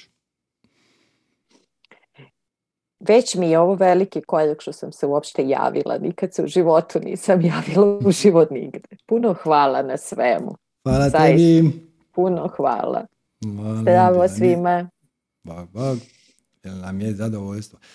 Ja će te super zanimljivo promatrati kako ljudi iz različitih kulturoloških miljeja imaju različita kolektivna i pojedinačna naravno uvjerenja. I sad, ok, kad gledate neke zemlje gdje je, ili neke civilizacije, neke skupine ljudi koje su ra- dosta različite od nas, onda vam je to nekako logično. Kad odete u Indiju, njihov sustav uvjerenja je dosta drugačiji, ali tamo se nekako i onako osjećaš malo strano, pa to ti nekako bude logično. Jer recimo ako odete u neko afričko pleme, onda vidite da oni imaju skroz drugačiji mentalni sklop, ali to ti isto nekako logično. Međutim, recimo ovdje imam dosta kontakta sa Amerikancima i to je fascinantno promatrati. Znači, njihova kultura je dovoljno slična našoj da kad njima s njima pričaš, zaboraviš da oni su iz Amerike, a nisu iz, recimo, Austrije, koja je puno nama bliža mentalno, ili to Mađarske, Češke, Bosne, Srbije, Hrvatske i to. Dakle, nekako ti to prirodno uđete u razgovor, onda shvatite da oni imaju potpuno druge vrste blokada. Na primjer, jedna je bloka, blokada koju oni nemaju. Oni se ne boje neuspjeha. Uh, on ima neku ideju i on će to napraviti, sigurno će to neko kupiti. Ti kažeš, no, a, mislim, nisi to baš razradio, tu ideju. Mislim, ima to potencijale, super je, ali to što si mi sad ispričao, neće baš ići tako jednostavno. Morat ćeš nešto od ovih drugih stvarno. Ono, if you build it, they will come. Ali to tako ne radi. Kod nas. Kod njih očito radi. Jer ima dovoljno velik broj ljudi koji su dovoljno bogati. I često se sjetim, ja zajednica se zvala Sara Willis. On je bila američka učiteljica iz New Yorka, cura, učiteljica joge koja je došla u Zagreb, to je nekakva dvije tisuće osma, dvije tisuće deveta. Ovako nešto je otvorila joga studio u centru Zagreba. I stvarno je bila, žena je bila jako dobra. E, i, ova, i on njoj to nije bilo jasno. Ona je otvorila yoga studio i stavila je tablu, a nekog nema. Mi rekli, pa da, moraš to nekog glasiti. U New Yorku ne moraš. Ti staviš tablu yoga studio i svi dođu. Rekli, da ti tako kod nas ne radi. A s druge strane su recimo, znači to je dobro, ono, ne boje se neuspjeha, ne, ne patim, e, problem financiranja ne postoji. Ono, njemu za taj njegov projekt treba deset milijuna dolara koje nema. Nema problema. Znači on investitor ili tako nešto. Kako ćeš naći investitor? Bude on to nešto. Uopće nije problem. To je recimo nešto gdje mi se ono ukočimo. Kod njih je to puno jednostavnije. A s druge strane su potpuno opsjednuti sa svojim rasizmom, sa seksizmom. To moraš jako paziti kako se obraćaš, šta si rekao i nisi rekao, jel se to može tumačiti na rasistički način ili ne. S tim da i ti izrazi koje oni koriste su naravno kolokvijalizmi, tako da neke riječi tebi ne padnu na pamet da, i da su rasističke. Oko njih to ono, ono se svi naješ, no što sam krivo rekao, što sam krivo rekao. Tako da, baš je zanimljivo, baš je zanimljivo promatrati kako oni imaju ta kolektivna uvjerenja. Većina su ista, ali neka su potpuno, potpuno različita. I, ali to kad s njima pričaš, treba ti neko vrijeme da uopće shvatiš da je to slično, ali nije. Tako da evo, ovaj Pare na sunce je uh, Balkan edition koji stiže u ovu nedjelju i onda u nedjelju izad i u nedjelju izad. Tako da evo, bit će vam možda zanimljivo. Uh, ok, ajmo, ajmo, ajmo probati još jednu Milanu, koju malo prije nismo uspjeli dobiti. Mislim da tu četu da Milana kaže, jesam, jel, sam, ono, jel me netko tražio? Halo, halo. Dobro, ništa, nije uspjelo. Ajmo, Jelena. Zdravo, Jelena. Da li se čujemo, vidimo? Čujemo se, ali još te ne vidim, moraš upaljiti kameru. Aha. Ovo je start video, pripostavljam. Eh. Odlično, eh, sad, sad te vidimo. Kako si? Dobro, sjajno. Ovaj, uzbuđeno koji svi koji se javljaju, tako da ovaj, ja imam jedno uverenje da ljudi koji se javljaju na satsangu pola zapravo i ne odslušaju zato što su uzbuđeni, pa vjerovatno posle motaju snimak da vide šta si zapravo rekao. To je isto vredno. Ovaj, ali dobro, ne mora da znači da sam u pravu. Znači, ne žive u trenutku. Da, upravo to, da. Tako, tako bar meni delo je ovako kao posmatraču. Ovaj, ja odavno hoću da se javim i ne znam zašto nisam. Ovo je prvi put da sam digla ruku. E, zapravo i kad budem imala nekakva pitanja, nekako unapred znam šta bi rekao, pa kao, ma daj, glupo je da to pitaš i tako dalje. Ono što mene najviše muče zapravo su neku ruku odnosi sa kojima, mislim, trudim se da, da učim i radim na sebi, jel, ili kako god. Idem na psihoterapiju već godinu i po dana, između ostalog zato što je moje uverenje bilo da ja ne mogu sama da neke stvari ispakujem. Međutim, definitivno tu negde sa odnosima, što partnerskim, što nekakvim porodičnim, tu sam zatajila i prosto ne znam da se nosim, osim da se povučem iz odnosa, eto, najblaže rečeno.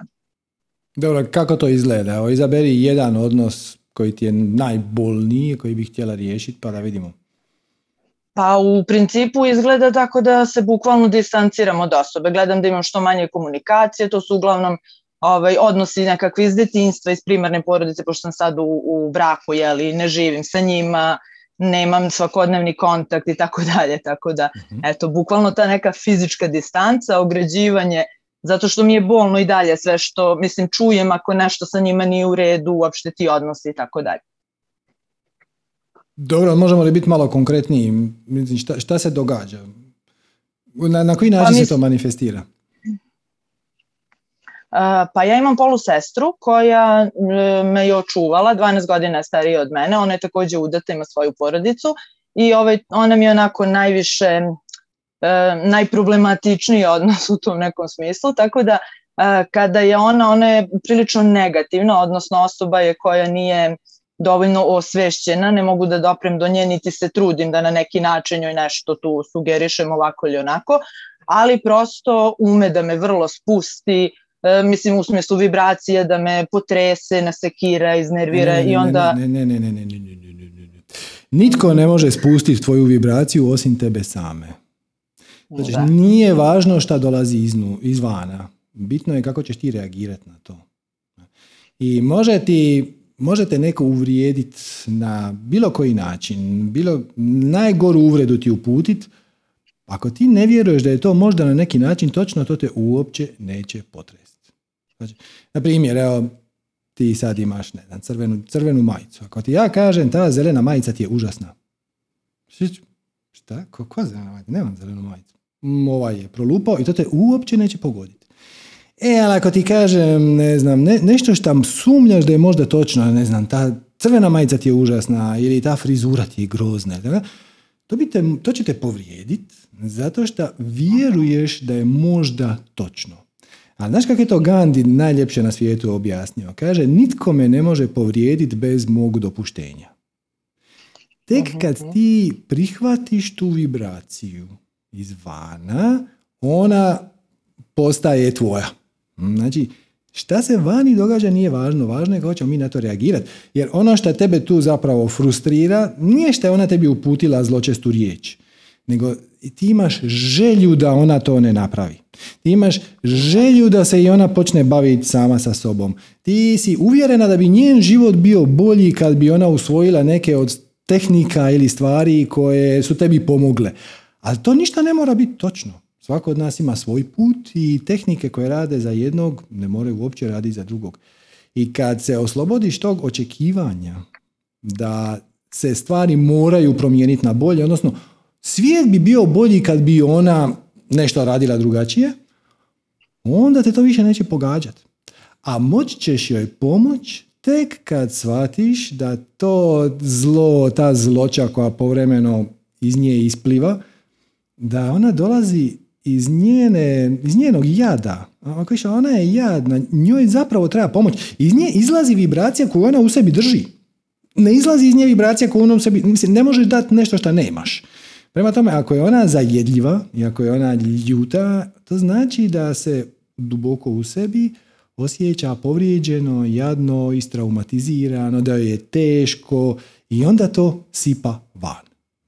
A, šta, šta dobiješ kad stisneš naranču? Narančin sok. Zašto narančin sok, a ne recimo limunov sok? Jer je narančin sok u naranči. Izlazi, kad stisneš ljude, onda izlazi iz njih ono što je već u njima.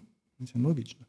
I onda, će, onda shvatiš da to dolazi iz njenih definicija i uvjerenja i da ona zbog toga pati i možeš joj ponuditi pomoć, ali ako je ona ne želi, to je ok.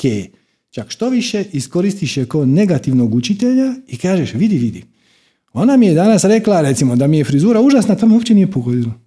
Ona mi je nagnjavila da bi ja morala češće nju zvati telefonom, to me uopće nije pogodilo. E, ali onda mi je rekla da ja gubim vrijeme sa svojim mužem, e, to me povrijedilo.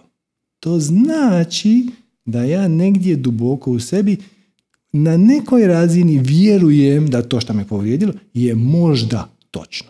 I ego na to reagira sa, ma nemoj, tiš meni govorit, to nije istina, a pogledaj sebe i sve to. To, to je samo nekorisno. Nego kažeš, ok, možda je u pravu, možda nije. Ajmo malo to promotiti. Da li ja doista vjerujem to već što je ona rekla, a mene je to povrijedilo? Ja dopustit ću da se to malo slegne. Možda stvarno u meni postoji neko sjeme sumnje, sjeme jada. I hvala joj što mi je pomogla da kroz refleksiju, znači nje sa mnom, ja to osvijestim. Sve ti se svede na definiciju, odnosno čemu veze služe. Znači svaka veza, svaki odnos. I može biti partnerski, sa djeca, prijatelji, šefovi, kolege, obitelj, sve krva, nije važno. Znači svi naši odnosi imaju zapravo samo dvije svrhe. Prva je da kroz refleksiju od drugih ljudi mi osvijestimo svoja vlastita ograničenja. Znači, baš to što nas zapeče, zaboli, služi tome da pronađemo unutar sebe sjeme koje je s time zarezoniralo, uvjerenje, definiciju i da ga maknemo. To je znači, prva svrha koja je naravno dvosmjerna. Znači, jednako kao što u odnosu među tebe i pojma, muža, on tebi rad, osvjetljava tvoja uvjerenje, tako i ti njemu. Ne, to je prva svrha. I druga svrha je da budemo jedni drugima podrška u tome da svatko od nas slijedi svoju strast. I ako neko je stalno zajedljiv i zločest i ti se želi, ti ideš raditi svoju strast i kaže, je, to će ti pomoć, možeš misliti. To nema nikakve veze s tobom. To ima veze s njima. Jer oni su zavidni zato što i oni bi to... a nemaju hrabrosti. I onda drugima kocaju i onda kažeš, gle, ili ću se poravnati s tom energijom ili neću. Znaš šta, ne sviđa mi se ta energija, pa se s njom neću poravnati. Samo prođeš preko toga, samo oprostiš, samo zaboraviš, ignoriraš. I to ti je doista naputak iz Yoga sutri. Znači, Yoga sutre Patanđalijeve kažu, Uh, radiš svoje prakse, radiš svoju aštangu, šta god, uh, družiš se sa pozitivnim ljudima i ignoriraš sve zlo. Sve crnilo ignoriraš. I to izgleda kao ga- stavljanje glave u pijesak, ali nije. To je čuvanje vlastite vibracije kako bi imao više energije za ono što doista jest odraz tvog istinskog pravog bića. I onda si na korist. Tako da, hvala, hvala sestri šta ti osvještava gdje si ti tanka. Da, ovaj, upravo sam ja negdje u takvom nekakvom stadijumu gdje prosto sam osvijestila sve to i više me ne dotiče na nivou kao ne, ne znam, nekad možda u detinjstvu ili u mladosti, nego prosto znam da to nema nikakve veze sa mnom, ali moj nekakav izbor da se povlačim, da prosto ono što se kaže... recikliram koje informacije dolaze do mene, koliko ću da budem u tome i tako dalje, jer me opterećuje prosto. Mislim, nisu to nikakve radikalne stvari, e, ali pazi, je sve više da, odnos pazi, koji mi ne prija. Kužim, kužim, ali ima dvije vrste ignoriranja. Znači ti kažeš ja se povučem. Postoji ono povučem se, ono, na šta? Ja, ja neću ići u to. E, ti misliš tako hoćeš, baš me briga. E, vidi je li me opće briga, nije me briga. Samo ti govori gluposti i zapravo u sebi uzgajaš neku ljutnju i frustraciju i bijes i sarkazam i sram i krivnju i onda je koristiš spiritualne tehnike tipa meditacije ili šta već, da nekako to zatrpaš, da to, da oprostiš na izrazu govno, ne bi toliko smrdjelo. To je prvi put i on nije najzdraviji. Što više nije uopće zdrav. A drugi put je put prihvaćanja i razumijevanja i bezuvjetne ljubavi. A to je ono, ok, ti sad mene napadaš, ja ne znam što sam na tebi zgriješio, ali ja znam van svake sumnje da ti sad siješ neko zlo iz sebe koje nije moje, si donijela si ga negdje izvana i razumijem i ja sam puno puta u životu bio i frustriran i jadan i, i kako ti mogu pomoći? Mislim, vidim da ti je teško um, i ako osoba kaže ne možeš ti meni pomoć, ok, sve je u redu. Ti shvaćaš iz, iz više perspektive, ti shvaćaš da je svatko na svom putu i to šta njoj treba, očito ne može dobiti od tebe. Sad. Možda jedan dan hoće. Nešto. Ali najviše šta možeš, ako ona odbija bilo kakvu komunikaciju s tobom, je pokazati osobnim primjerom. Znači, ti živiš svoj život najbolje šta možeš, nasmiješ se, ignoriraš njene zajedljive postavke, samo kažeš haha i nastaviš dalje se igrati, zezati, smijati. I onda možda jedan dan ona uoči da je tebi bolje u životu i onda te možda nešto pita. E, onda je spremna možda za neko otvaranje, što opet ne znači da će raditi tehnike koje su radile tebi. Možda ćeš i ti preporučiti, ne znam, Pare na sunce ili tako nešto redefiniranje realnosti, onda će to pogledati da je to hrpa smeća. Reš, ok. I onda će za šest mjeseci doći i reći našla sam izvrsnog učitelja Reikija. I mi tamo prvo radimo taj chi, onda meditiramo, to je super. I onda umjesto da trljaš šolu radno, a kad sam ti ja govorila, nisi me htjela slušati, samo kažeš, odlično, baš mi je drago, bravo. I, i bude ti drago. Jer, ono, nije samo, taj čas nije bio pravi tajming, ono, kad si ti to rekla. I sve super. Da. Da, i možda njen put, njen put je drugačiji, da, da, da. To je ona, što sam, smo na početku pričali, znači to što rade Sanja Ines, i ovo što radim ja, je u osnovi je identično, ali su tehnike drugačije. Mi ovdje radimo puno više kroz um, a puno manje kroz tijelo. One puno više rade kroz tijelo i nije ni jedan ni drugi ispravniji ili bolji, ili samo jel to s tobom rezonira ili ne. I one ponekad naprave onaj seminar boginje, tipa jednom godišnje, jednom dva put godišnje se dogode boginje, to je intenziv od mjesec dana. Glavna tehnika koja se tamo koristi je ples. Vrlo specifičan, vrlo konkretan, ali u principu pola sata dnevno pleš. I ljudi koji na to dođu, izađu preporođeni.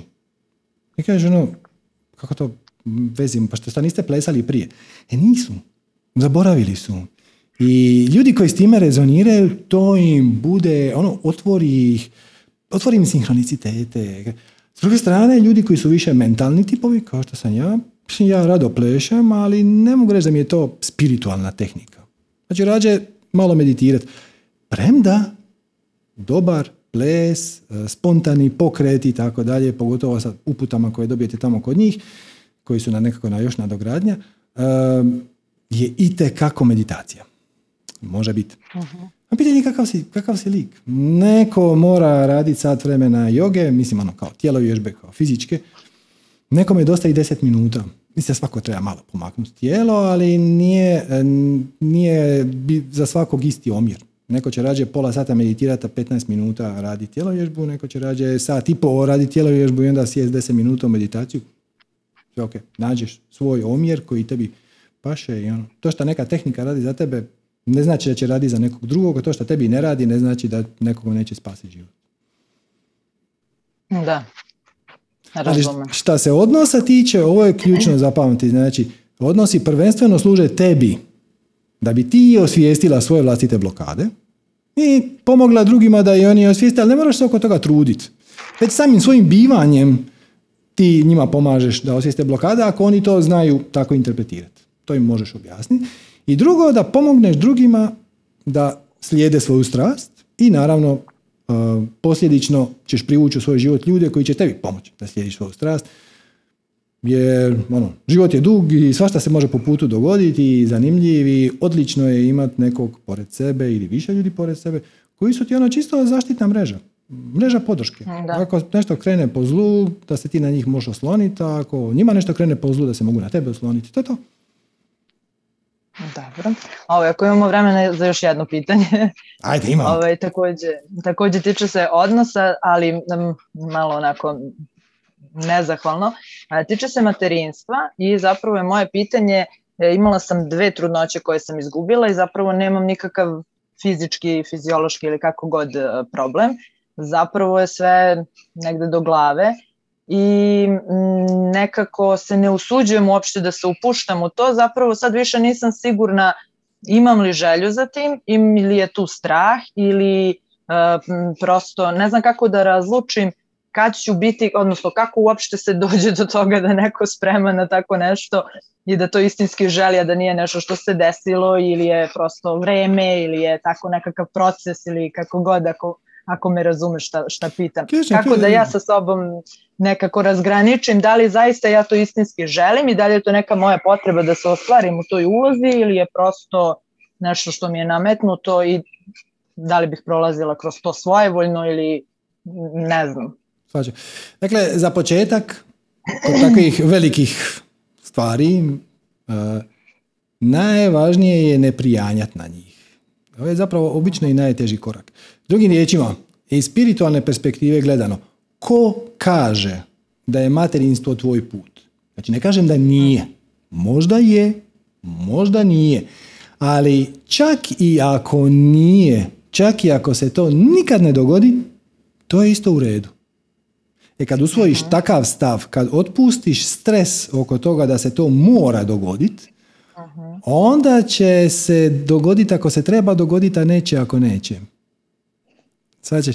Jer definitivno uh, tjeskoba koju osjećaš oko te teme ti ne pomaže da dođeš do tog rezultata, da zatrudniš i tako dalje.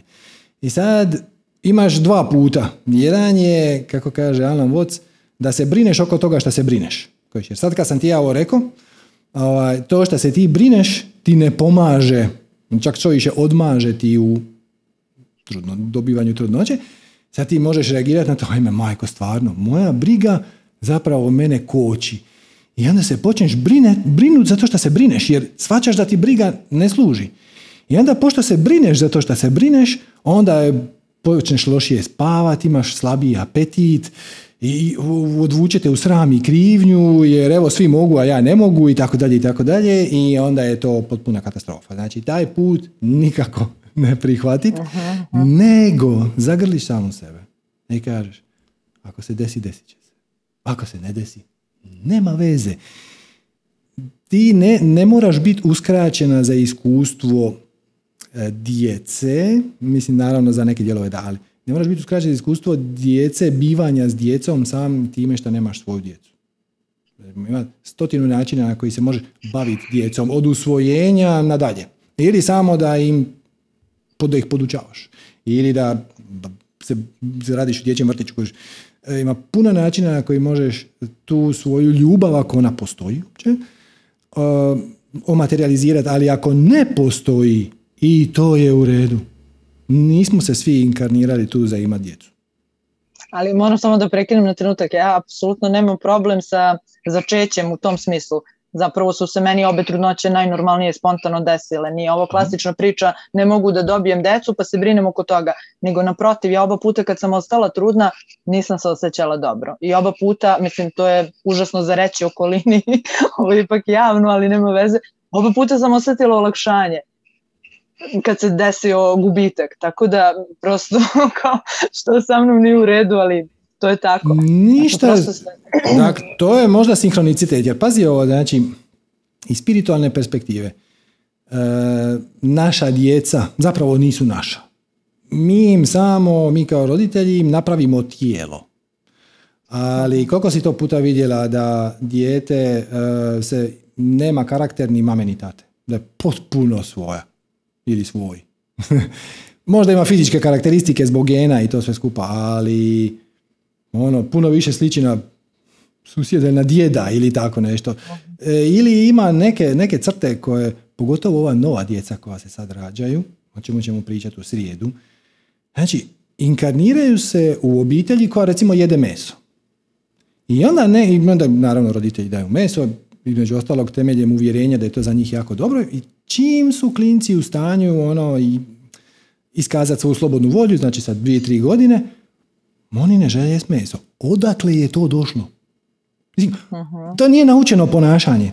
Ako svi oko tebe jedu meso, a ti odjedan put nećeš, a imaš tri godine, mislim, nemaš ti koncept vegetarijanstva u svojoj glavi. Odakle je to došlo? E, znači ti spiriti kojima mi pomažemo da se utjelove, dolaze sa, dolaze sa nekim svojim uh, dušom, mm, i uh, to je stvar spiritualnog dogovora prije inkarnacije. Znači, prije inkarnacije se, se, se vi, prije tvoje inkarnacije, se, se vi dogovorili sa, ti sa nekim spiritom, hoćeš mu li ti pomoć da on dođe četrdeset godina kasnije ili šta god na zemlju ili ne.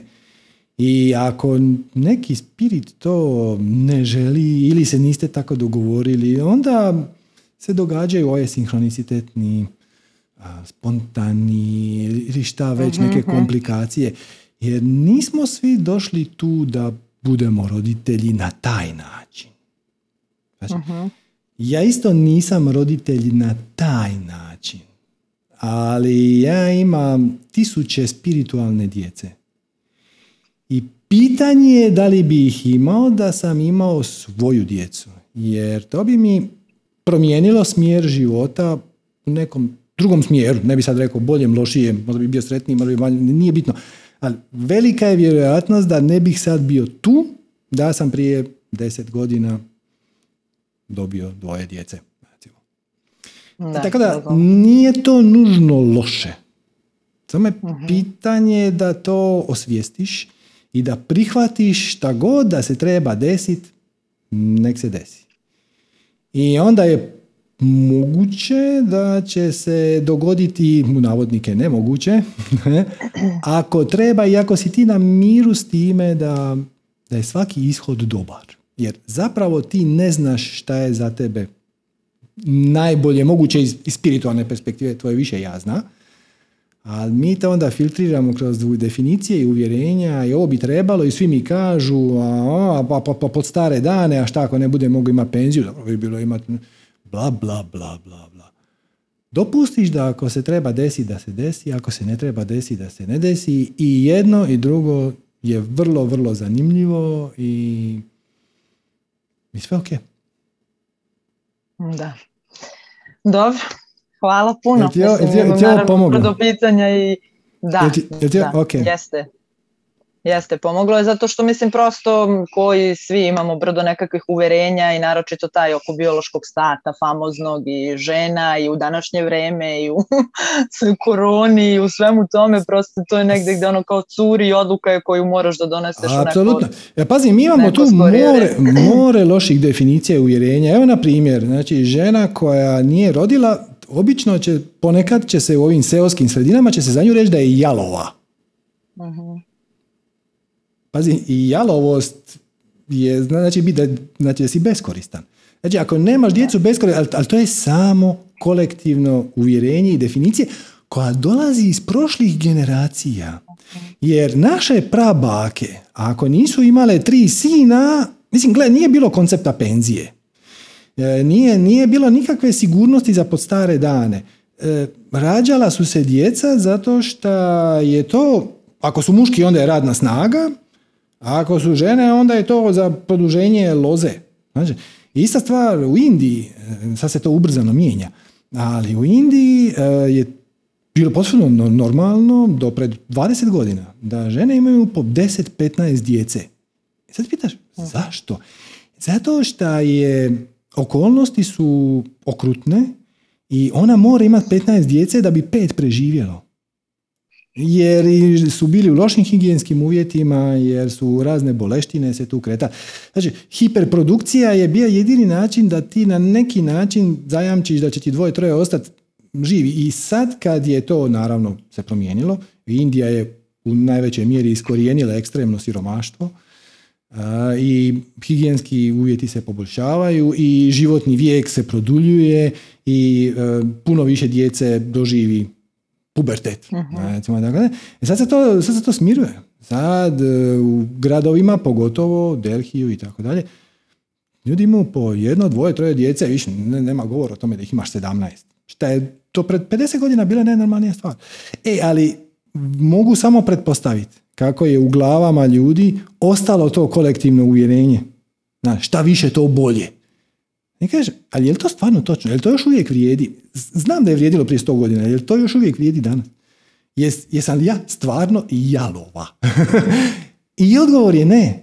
To je glupost, ali je zaostala i ako je ne osvijestiš, možeš sam sebe uvjeriti da si beskoristan ako ti se to ne dogodi, usprkos svim pokazateljima usuprotno. Da, da. Naročito u partnerskom odnosu gdje prosto ta odluka nije zajednička da, da se prosto ostane bez dece. To je onako, da. Mislim, slojevito je vrlo, utiče i na, na strast, i na karijeru, i na odnose, i na ali i to je, nešto. I, i to je sinhronicitet, jer, pazi, ništa te ne uzemlji tako dobro kod djeca.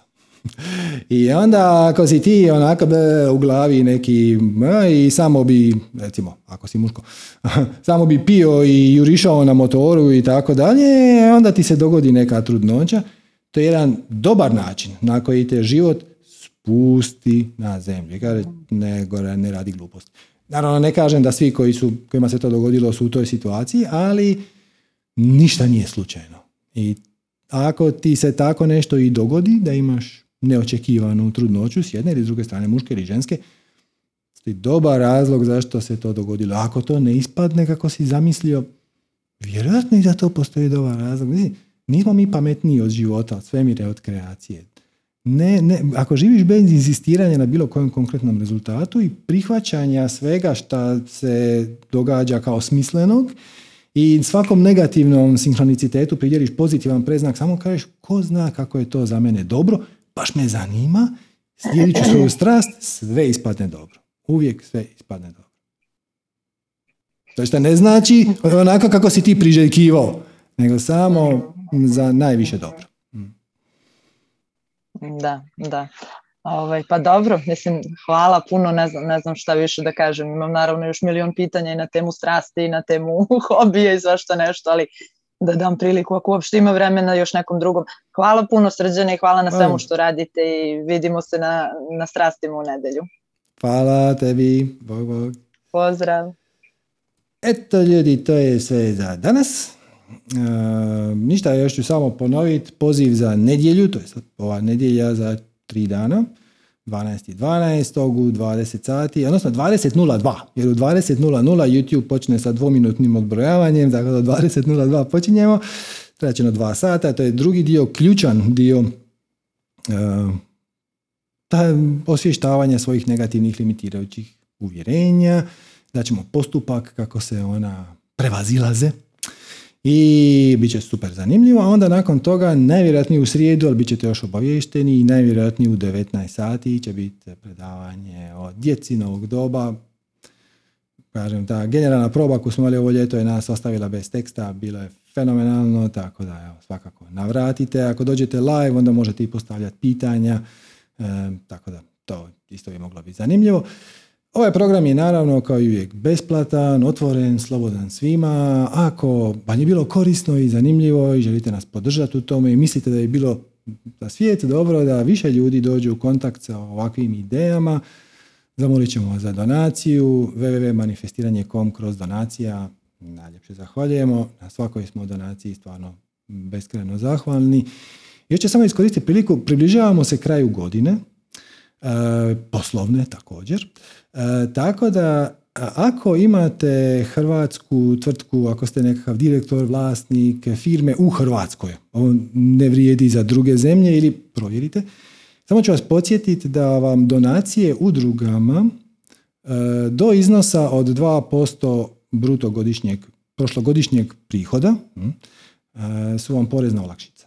Znači, na primjer, ako ste prošle godine imali tristo tisuća kuna prihoda, onda ove godine možete dva posto tog iznosa, to je bilo šest tisuća kuna, donirati u dobrotvorne svrhe i to vam je olakšica u smislu da vam se odbija od osnovice poreza na dobit. Sve što je više od dva posto vam se ne odbija, ali sve što je manje vam se odbija. E, to ne, mora, ne morate donirati nama, naravno. Ako imate bilo koju udrugu s kojom rezonirate, e, možete napraviti donaciju i njima, možete napraviti više donacija, bitno je samo da ukupan iznos svih donacija u jednoj godini do dva posto od prošlogodišnjeg pri, bruto prihoda vam je porezna olakšica, odbija vam se od poreza na dobit. Pa tako da evo, ako ste uspjeli ovu burnu dvije tisuće dvadeset prvu u svojoj firmi, obrtu i tako, prebroditi i izaći sa nekim pozitivnim rezultatom, iskreno čestitamo jer znam, prošli smo je s vama, bilo je izazovno, tako da iskreno čestitamo i evo, ako vas želite podržati, imate i tu poreznu mogućnost, odnosno poreznu olakšicu, pa uzmite nas u razmatranje, bit ćemo duboko zahvalni. Eto ljudi, vidimo se onda u nedjelju, prvo na premijeri drugog dijela Pare na sunce, pa onda u srijedu, onda ćemo za dalje vidjeti, svakako onu iza nedjelju na trećem dijelu Pare na sunce, možda uguramo i neki satsang u međuvremenu, vidjet ćemo. Pa eto, hvala vam lijepa, svako dobro, uživajte u ovim blagdanima. Eto, kaže Europska komisija da, ne, da se ne smije spominjati Božić, da se moraju samo blagdani, praznici i tako je, da ne bi uvrijedili ove koji možda ne slave Božić ili ga slave po nekom drugom kalendaru i to, ali shvaćate šta vam hoću reći. Sve najbolje vama i vašima, uživajte, mi ćemo se svakako vidjeti do nove godine još koji put, a prvo u nedjelju, onda srijedu, ponedjelju, vidite, ovaj, ovaj prosinac je, odnosno decembar je manifestacijski vrlo snažan, intenzivan i evo, nastavit ćemo u tom tempu. Svako dobro, hvala vam lijepa na vremenu i pažnji, namaste.